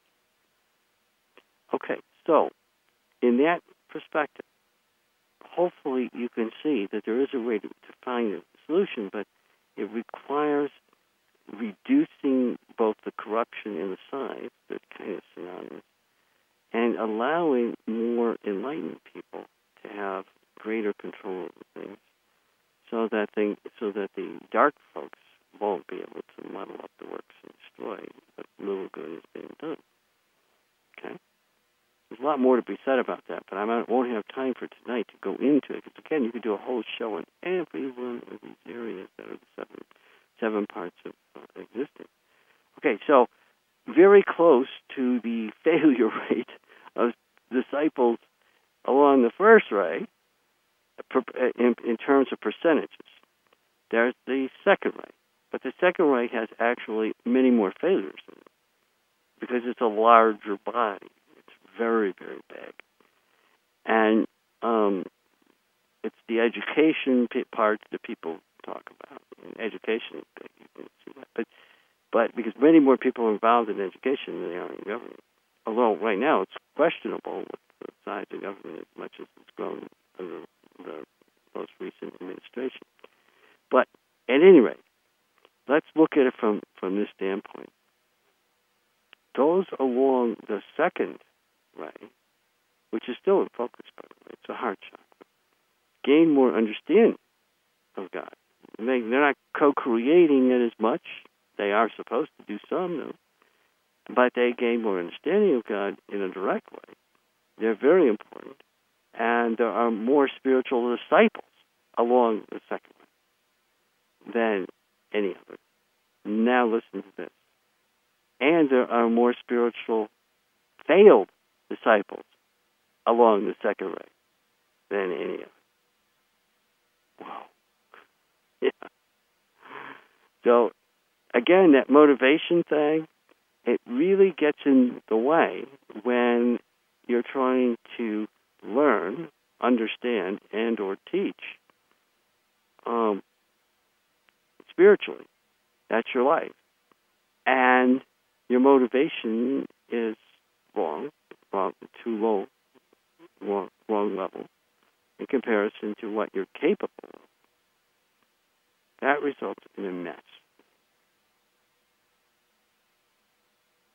And the adverse effects are so great on so many people because education is so I mean, it's everywhere, right? I mean, you've got schools every place. You got, I mean, everybody is somehow involved in education. That's not, certainly not true of government, and so it's a, a that's just a huge part of our life. And yet, there are so many failed spiritually disciplined people along that particular focus.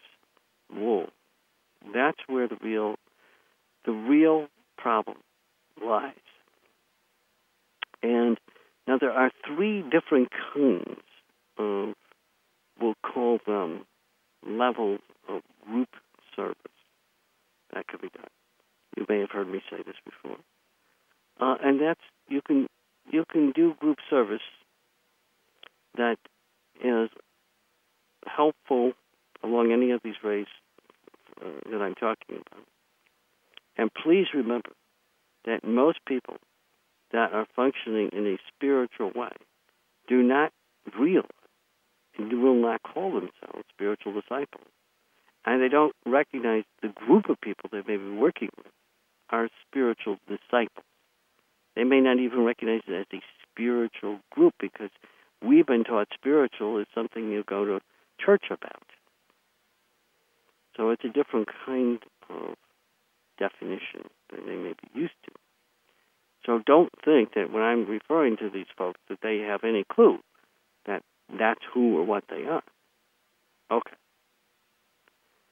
So, in terms of the educational issues, we need some a lot of people who are doing some of the things I talked about earlier to resolve this problem and a lot more. And instead, they become almost formally bound into the dissemination, the collection, the understanding, collection, and dissemination of knowledge.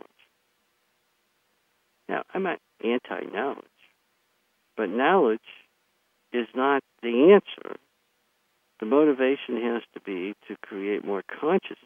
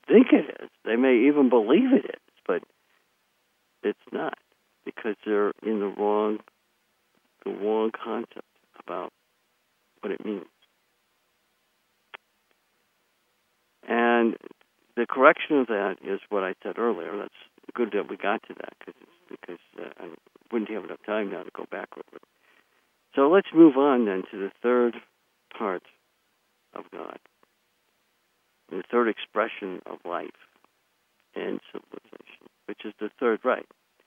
Earth is a peculiar fondness for the third ray because um, the focus of civilization is third ray, but also the planet itself. The planet itself is being developed through the development of, of third Ray concepts. What is third Ray concepts? Power. Power is important, but it's only a piece of it. Most of it is about intelligent interactions. The ability to interact intelligently for life leads to the highest standard of what can be created in virtue along that particular part of God. And it is as it is here on earth, uh, because of the focus of the third uh, it has had a more profound, mostly negative profound, effect on civilization. It has really limited the development of civilization because of forces that become developed over time, with great civilizations being destroyed by their own internally created forces, but of course external ones come around and then match that and destroy them. But it's always because of what they're doing on the inside first. Okay. Now, what do people do in the spiritual life along the third ray? The third ray deals with uh, big parts of, uh, huge parts of uh, civilization. It includes things that involve force and power, like police and military and that sort of stuff. But it also includes things that are like big banking issues and the economy in general. And uh, it includes, in addition, in addition, the ability for people to uh, create interactions. This is how it fits in with the first ring, or first part of God's ring. Interactions that can lead to a group effect that enlightens through the development of civilization, a group effect that enlightens through the development of civilization itself. It becomes wrongly used by evil to destroy life and to limit intelligent interaction. So in, instead, you get forces, and the, instead of there being intelligence in the interactions, they become unintelligent. They separate time and space, which is what causes the forces, and it leads people into sorrow and dismay, and it allows them to uh, become non spiritual and also to lose the motivation to being and living a spiritual life.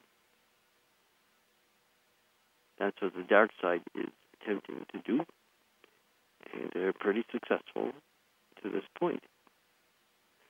Now, if we look at the uh, the side of success from spiritual disciples, there are some that have been very good at what they're doing, more than along the second ray proportionately, and uh, so here in the third ray parts, there are some light. There is some light in the world. It's not everywhere. It's not consistent, and but it's enough to sometimes keep people going in the face of terrible evil.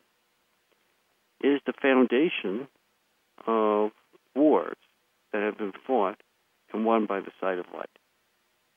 I'm not in favor of war, but the ones that have been won by the side of light, that being the side that promotes the virtues of the third ray, which is intelligent interactions, uh, have been on a large scale successful, on a small scale terribly unsuccessful.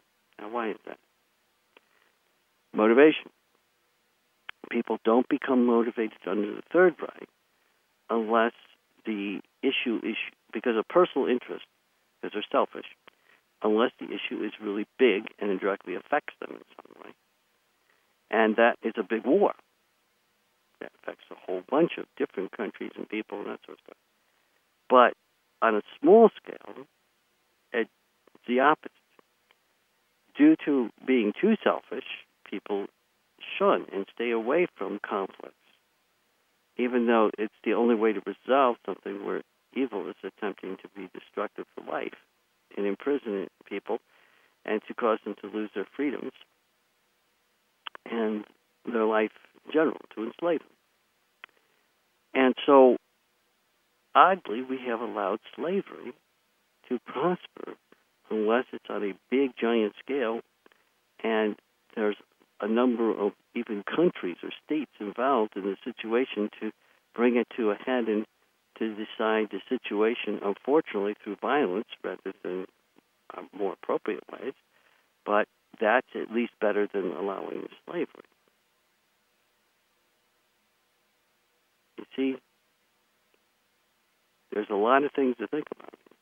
And unfortunately, this is such a complicated subject that people who are trying to live their life spiritually, especially along the third ray, have to be very, very introspective to see the differences because the third ray is muddled tremendously with darkness and, and evil.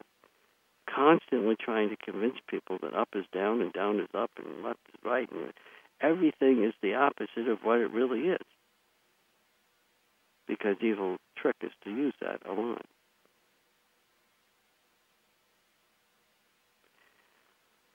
Okay, so the object of using power to uh, resolve the issues of the Third Ray uh, are appropriate under certain circumstances and sometimes even lead to war. But most of the time, they lead to economic development and to the development of better and, let's say, more intelligent interactions between people.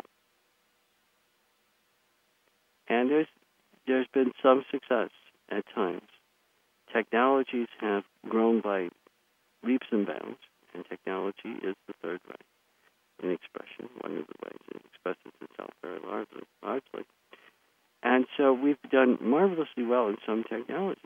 Truly, we have.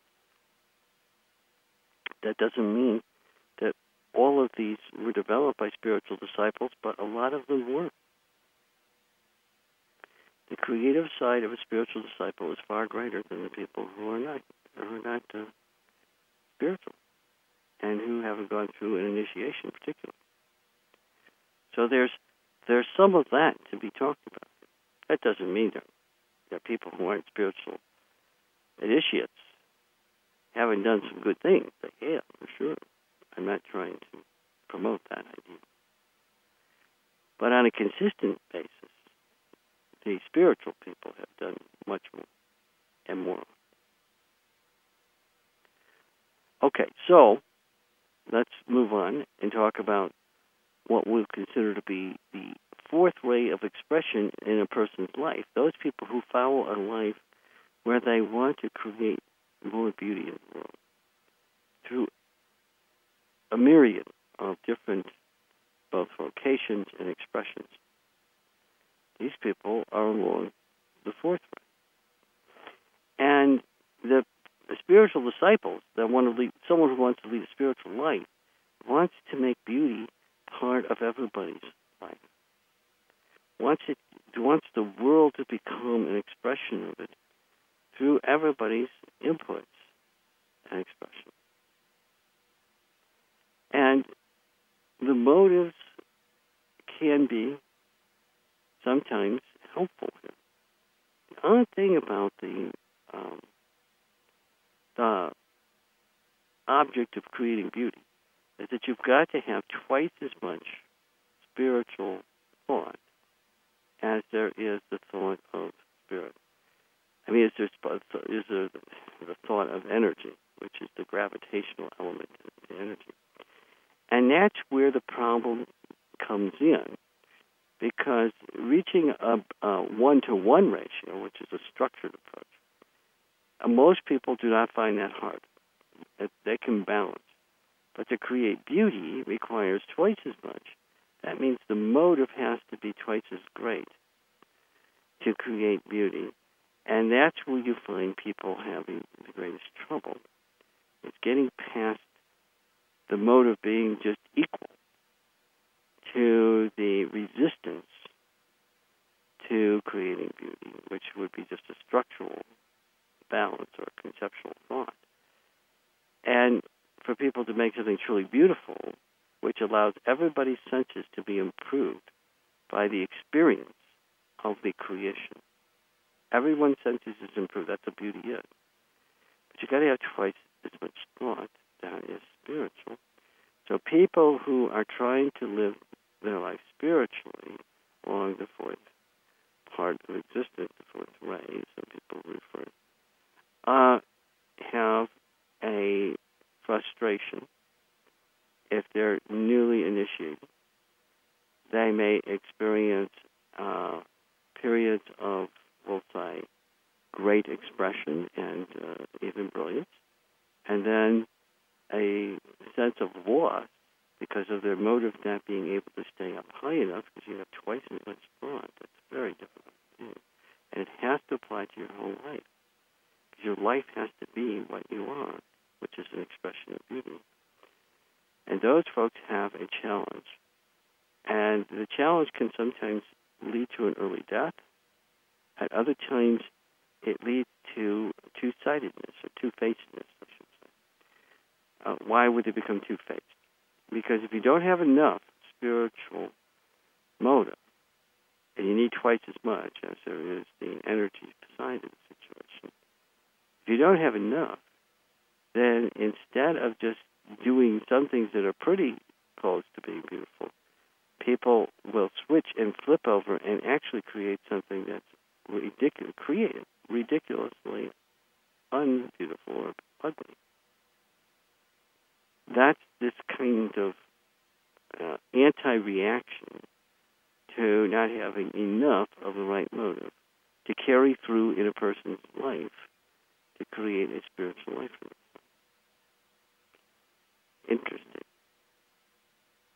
And while most of the time the, the creation has some individual component, uh, there's also a lot of group conscious thought that is required to get to the higher levels where you have truly twice as much. And if people can do that and balance those two, they get good results. But a lot of people have a hard time. They either go too far into the individual side or too far on the group side and lose the individuality. And it, it produces drastically, we'll say, reduced levels of beauty. Sometimes no beauty at all. And that's what they're here for. So they their very existence is right in their faces being ugly over time. And particularly if other people give them feedback of that nature, which would be expected, they have a hard time living with that. Then they may escape into fantasies, drugs, lifestyles that are very unhealthy. The results can be disastrous. That's why these folks don't live as long. They're self destructive because they recognize by the reflection back to them their lack of beauty. It's harder to it's harder to hide for them. And so this is an area. One way to improve it is for people in general to not support anything that isn't truly beautiful, and to help people make things that are beautiful when they fail to, and they make something that's less than that. And you can say, well, isn't that capitalism? That uh, people go and only look at or buy or whatever the things that are really beautiful. And that's not true, unfortunately. People get duped or want to believe because they have the same selfishness that the relative level of lacking beauty or of ugliness that someone is creating in whatever their endeavor is is good enough for them or even great because they have the same kind of selfishness. Of course, others might look at what they think is beautiful and say, "Well, that doesn't look beautiful to me." But if it's okay, if it's what you want, that's okay, I guess. But but supporting beauty is it should be done not by condemning ugliness, but by trying to turn people into doing and creating more beautiful things, because that's what others seek. And other people don't necessarily want to destroy the ugliness. They may just pay no attention to it and just ignore it. Sometimes that works better than even trying to destroy it. Now, there are some things that are ugly and dangerous, and I would be probably in favor of uh, destroying it or at least finding a way of isolating it, particularly from people who can't protect themselves from it. But generally speaking, that isn't the problem in this part of people's lives. And there's a lot more that could be said about it, but we're again we won't get through tonight's show if I pay too much attention to any one of these areas of life. A spiritual disciple along this particular way usually has to get together with groups of other people pretty early in life to make it work for them. And they have to be careful that their collaborations do not involve people who are doing ugly things it's difficult because you have to be sometimes cruelly discerning about who you're going to interact with. In this particular ray focus, people want to look good to everybody and be friends with everybody. Well, you can't do that and create beauty. So there's uh, there's some soul searching that goes on. Hopefully, they'll find their soul. The soul will know, hey, this person or this group of people, they're ugly. What do we want to be around them for? They're not creating the beauty that we want to create. Let's find those that do and do more with them. That makes sense. Along the fifth ray, you find people that are seeking truth. Uh, some of them are lawyers, others are scientists, and uh, others are people who just find truth as a, a, a way of understanding God. Some of those are philosophers. And in, in almost all the cases that these people are attempting to uh, be motivated in their spiritual thought at exactly the level that they're capable of, expressing it and producing whatever they can from it. That's a good thing. And that's, if science, if all scientists were like that, if all lawyers were like that, we'd have a ray better world. But what happens is the following, and it's, it's unfortunate, but it's, it's like all over the place. People want to live a, live a spiritual life, and, and they choose to do it along the fifth way. And in the process of trying to lead a spiritual life, they fall into mundanity. If they're lawyers, they find the practical solution instead of finding any kind of justice for anything. And if they're scientists, they instead of looking for truth, they're looking for something that fits what they think is right. Well, that isn't all that helpful because what they think is right might be completely wrong, but because they don't keep their motives high enough to find truth, just to find things that match what they think is right, um, they fall way below where they should be. And they create a lot of untruths. A lot of lies. Lawyers do the same thing in different ways. And sometimes people in health, medical health do that, which is sort of a scientist. And so we get into this, you know, into into this area of the monastic uh, concepts. And generally, people with this propensity for lacking motivation, if they are spiritual disciples now, now they're they're having uh, a quagmire because they can think better and they have more structured thought. They're more capable of doing something that might really make a difference because they have the ability to find new truths that would contribute to the betterment of everybody. But because it doesn't fit their prior thinking, and reject it. Because it's their motive isn't to find the truth, it's just to find something that makes their thought more important to others and to themselves than to find truth or create truth. And instead of trying to make their minds whole and complete, which would be wisdom, and then help others to understand that wisdom and use it and give it to others, which would be love wisdom, instead of doing that, they try to convince others that their theories are correct. Being right is more important than loving. Being, we'll say, uh, proven in their thought is more important than being wise.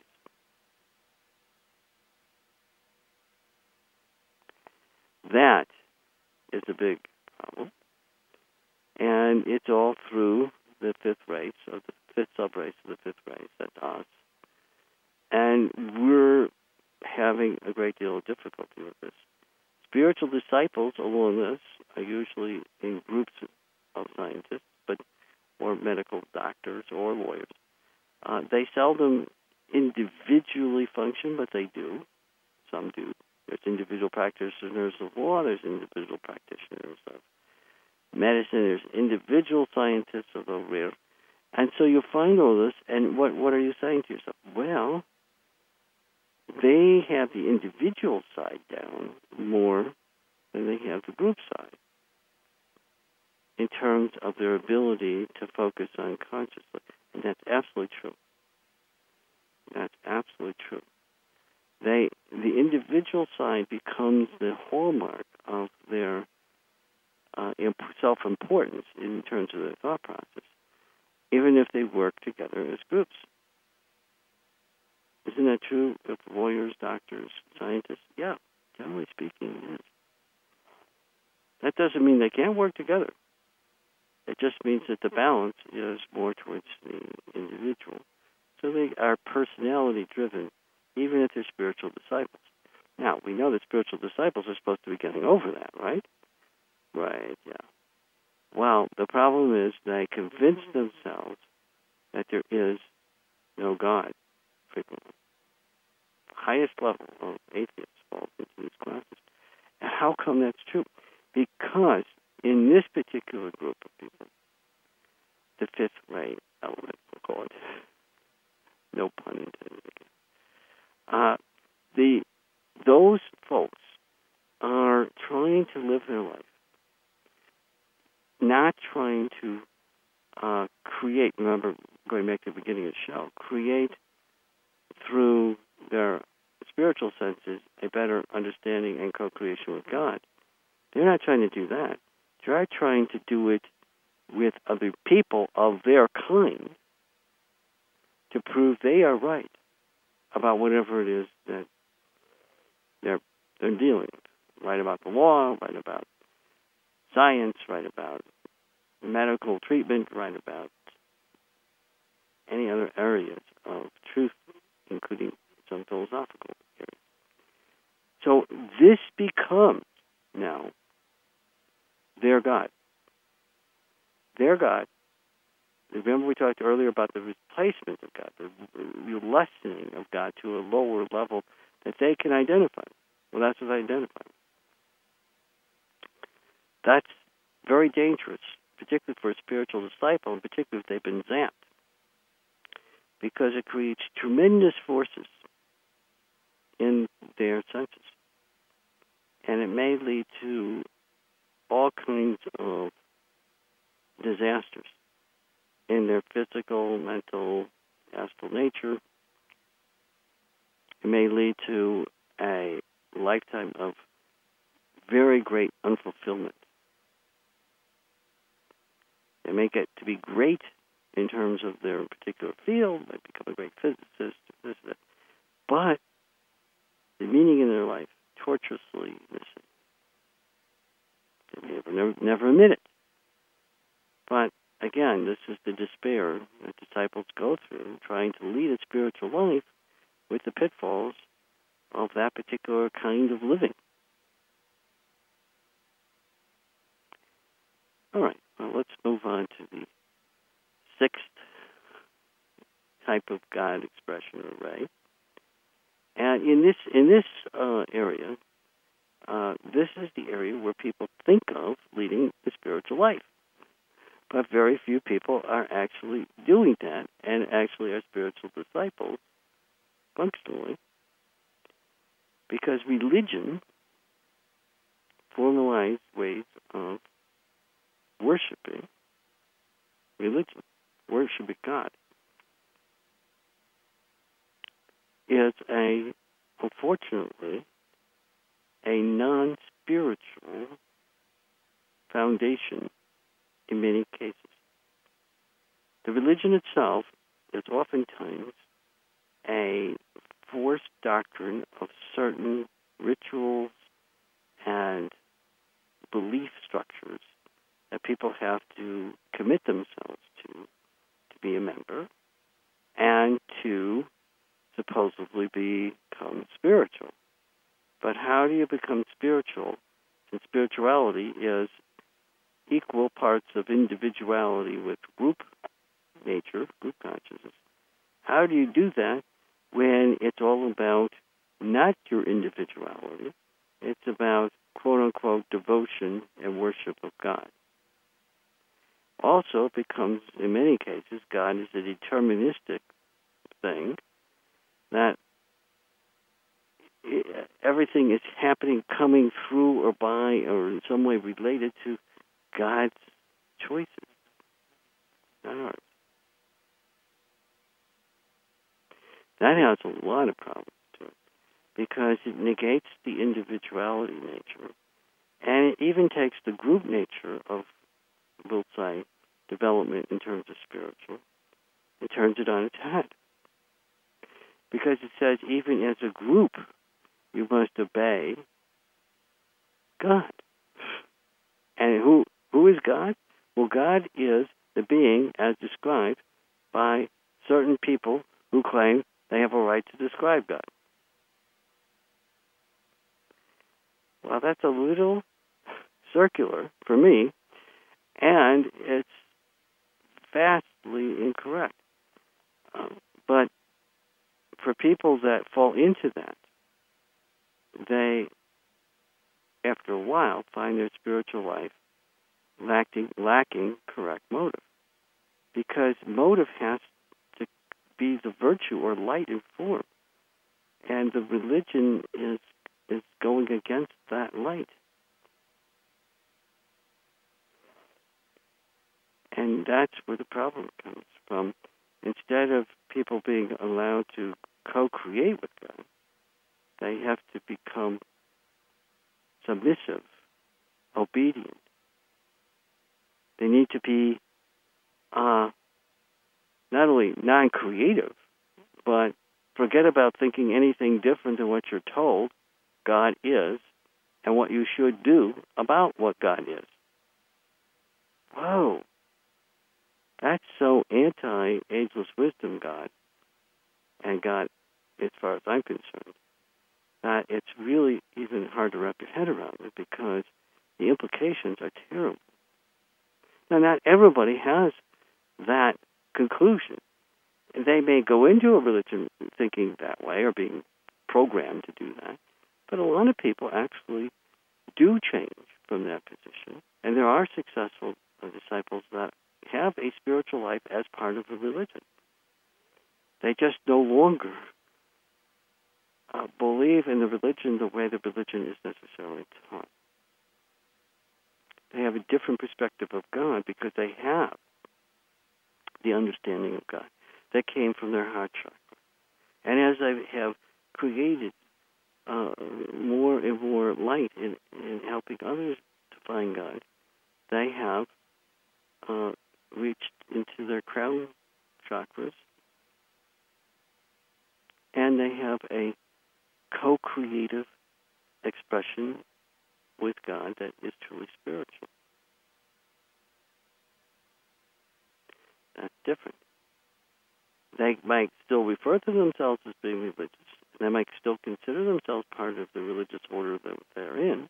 Because remember, unless you're along the second ray, you don't really have to, nor do most people have an understanding of any of the stuff I'm teaching about.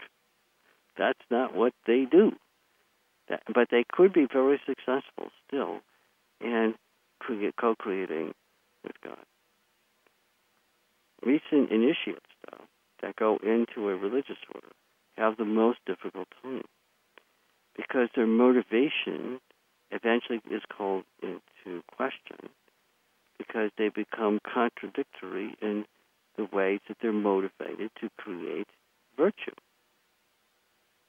In one case, they may uh, seek to create virtue by following the tenets of the actual religion.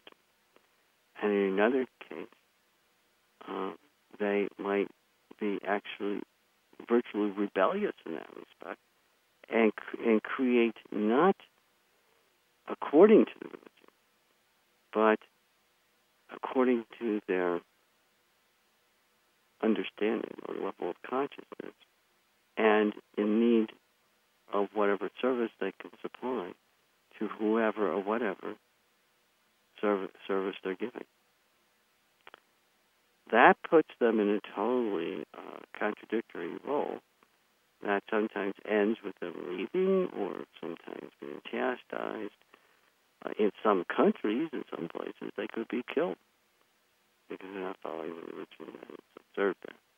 That might be an Islamic type of uh, religion.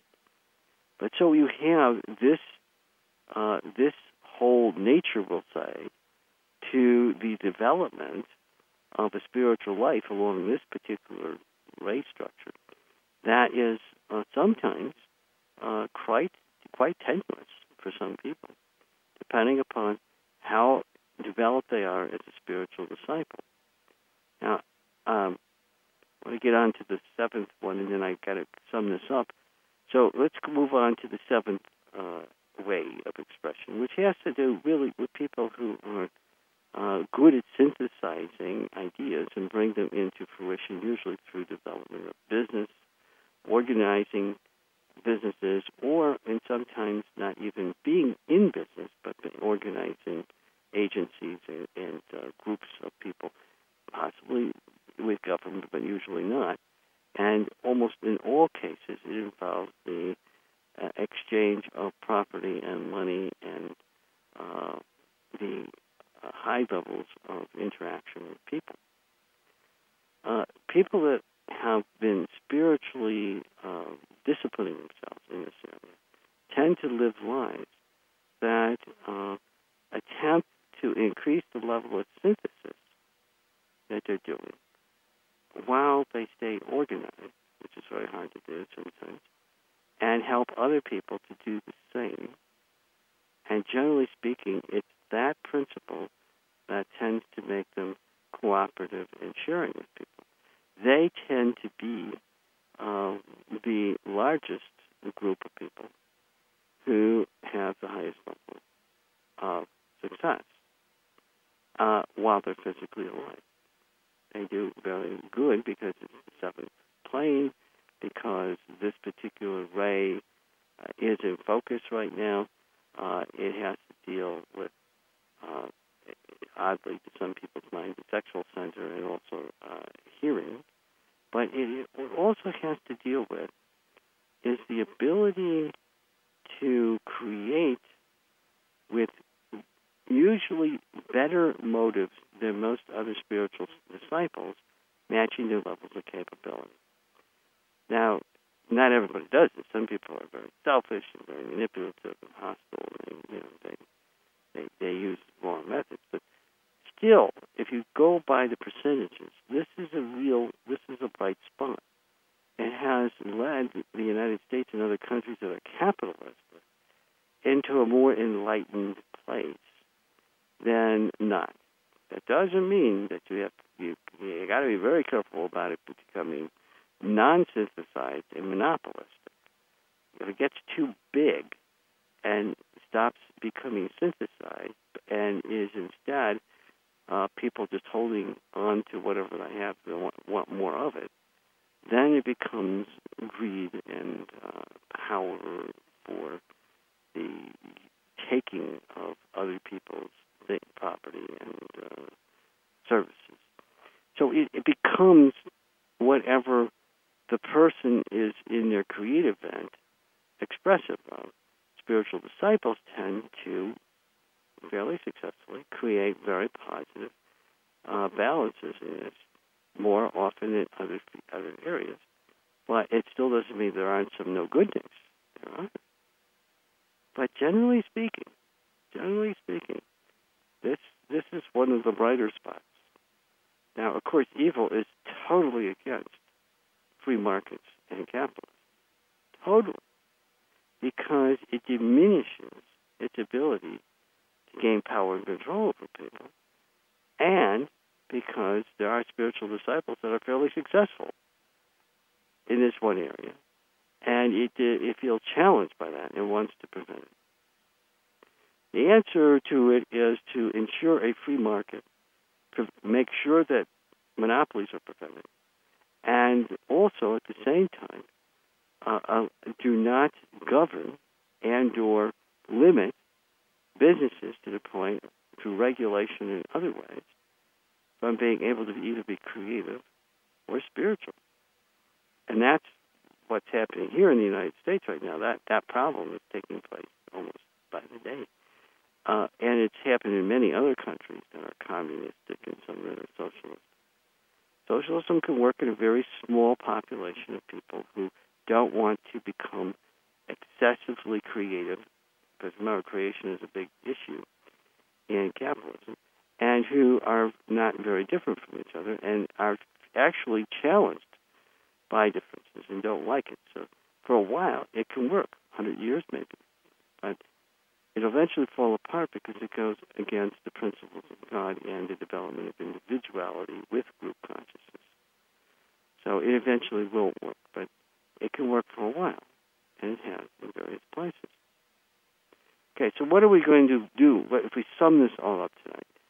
Not much time, I'm afraid, for that. But the, the, a spiritual life requires that a person think and have motives that matches their capability in their senses. You want to develop your senses to the point where it matches higher and higher levels of thought and motivation. That's a good thing. Because of the system we're in, it's always thrown off because people eventually go through an initiation that throws it off, and then they have to recover that. That's unfortunate, but we can recover from that too. There are a multitude of solutions to the problems that are caused by our, our system, and we have barely scratched the surface of it. But if you want to lead a spiritual life, the first thing is to not have your motives wrong and to make sure that your spiritual thinking always is kept about God and what you're doing, not about what you feel in your astral body or what you want this week or this day in your life, but it's what you want in general. It's what you want in total. It's what you want for a greater good for all because you love God first and not yourself. If that's where you're coming from, you can solve any of these issues. You can make any of these factors into something greater and better. And you can you can have the most amazing spiritual life through spiritual discipline. Not because you're suffering, not because you're going to cause great consternation in your life from changes, but because you're the creator of who you are. And more and more, as you determine that, you become a free man. Those that don't believe they are the creators of who they are are imprisoned from it.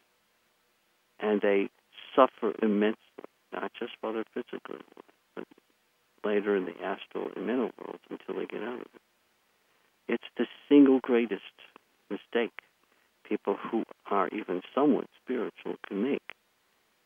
It leads to a disastrous outcome. To blame others or to think that others are responsible for anything about you is ridiculous. We are self created beings. And although I talk tonight about all the pressures on disciples from all these other avenues, it doesn't make any difference.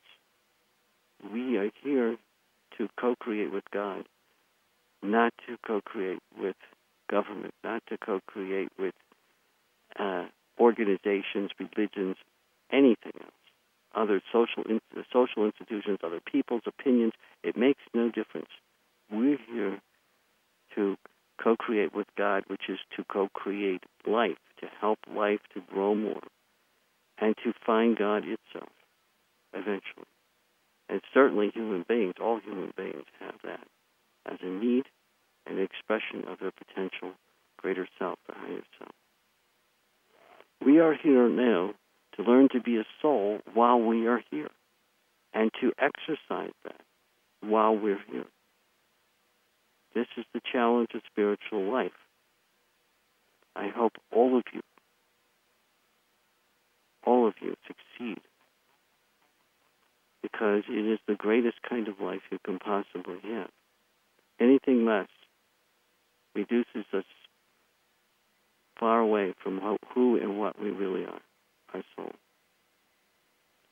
Well, we're out of time for right now, and I sure hope tonight's show has made a difference.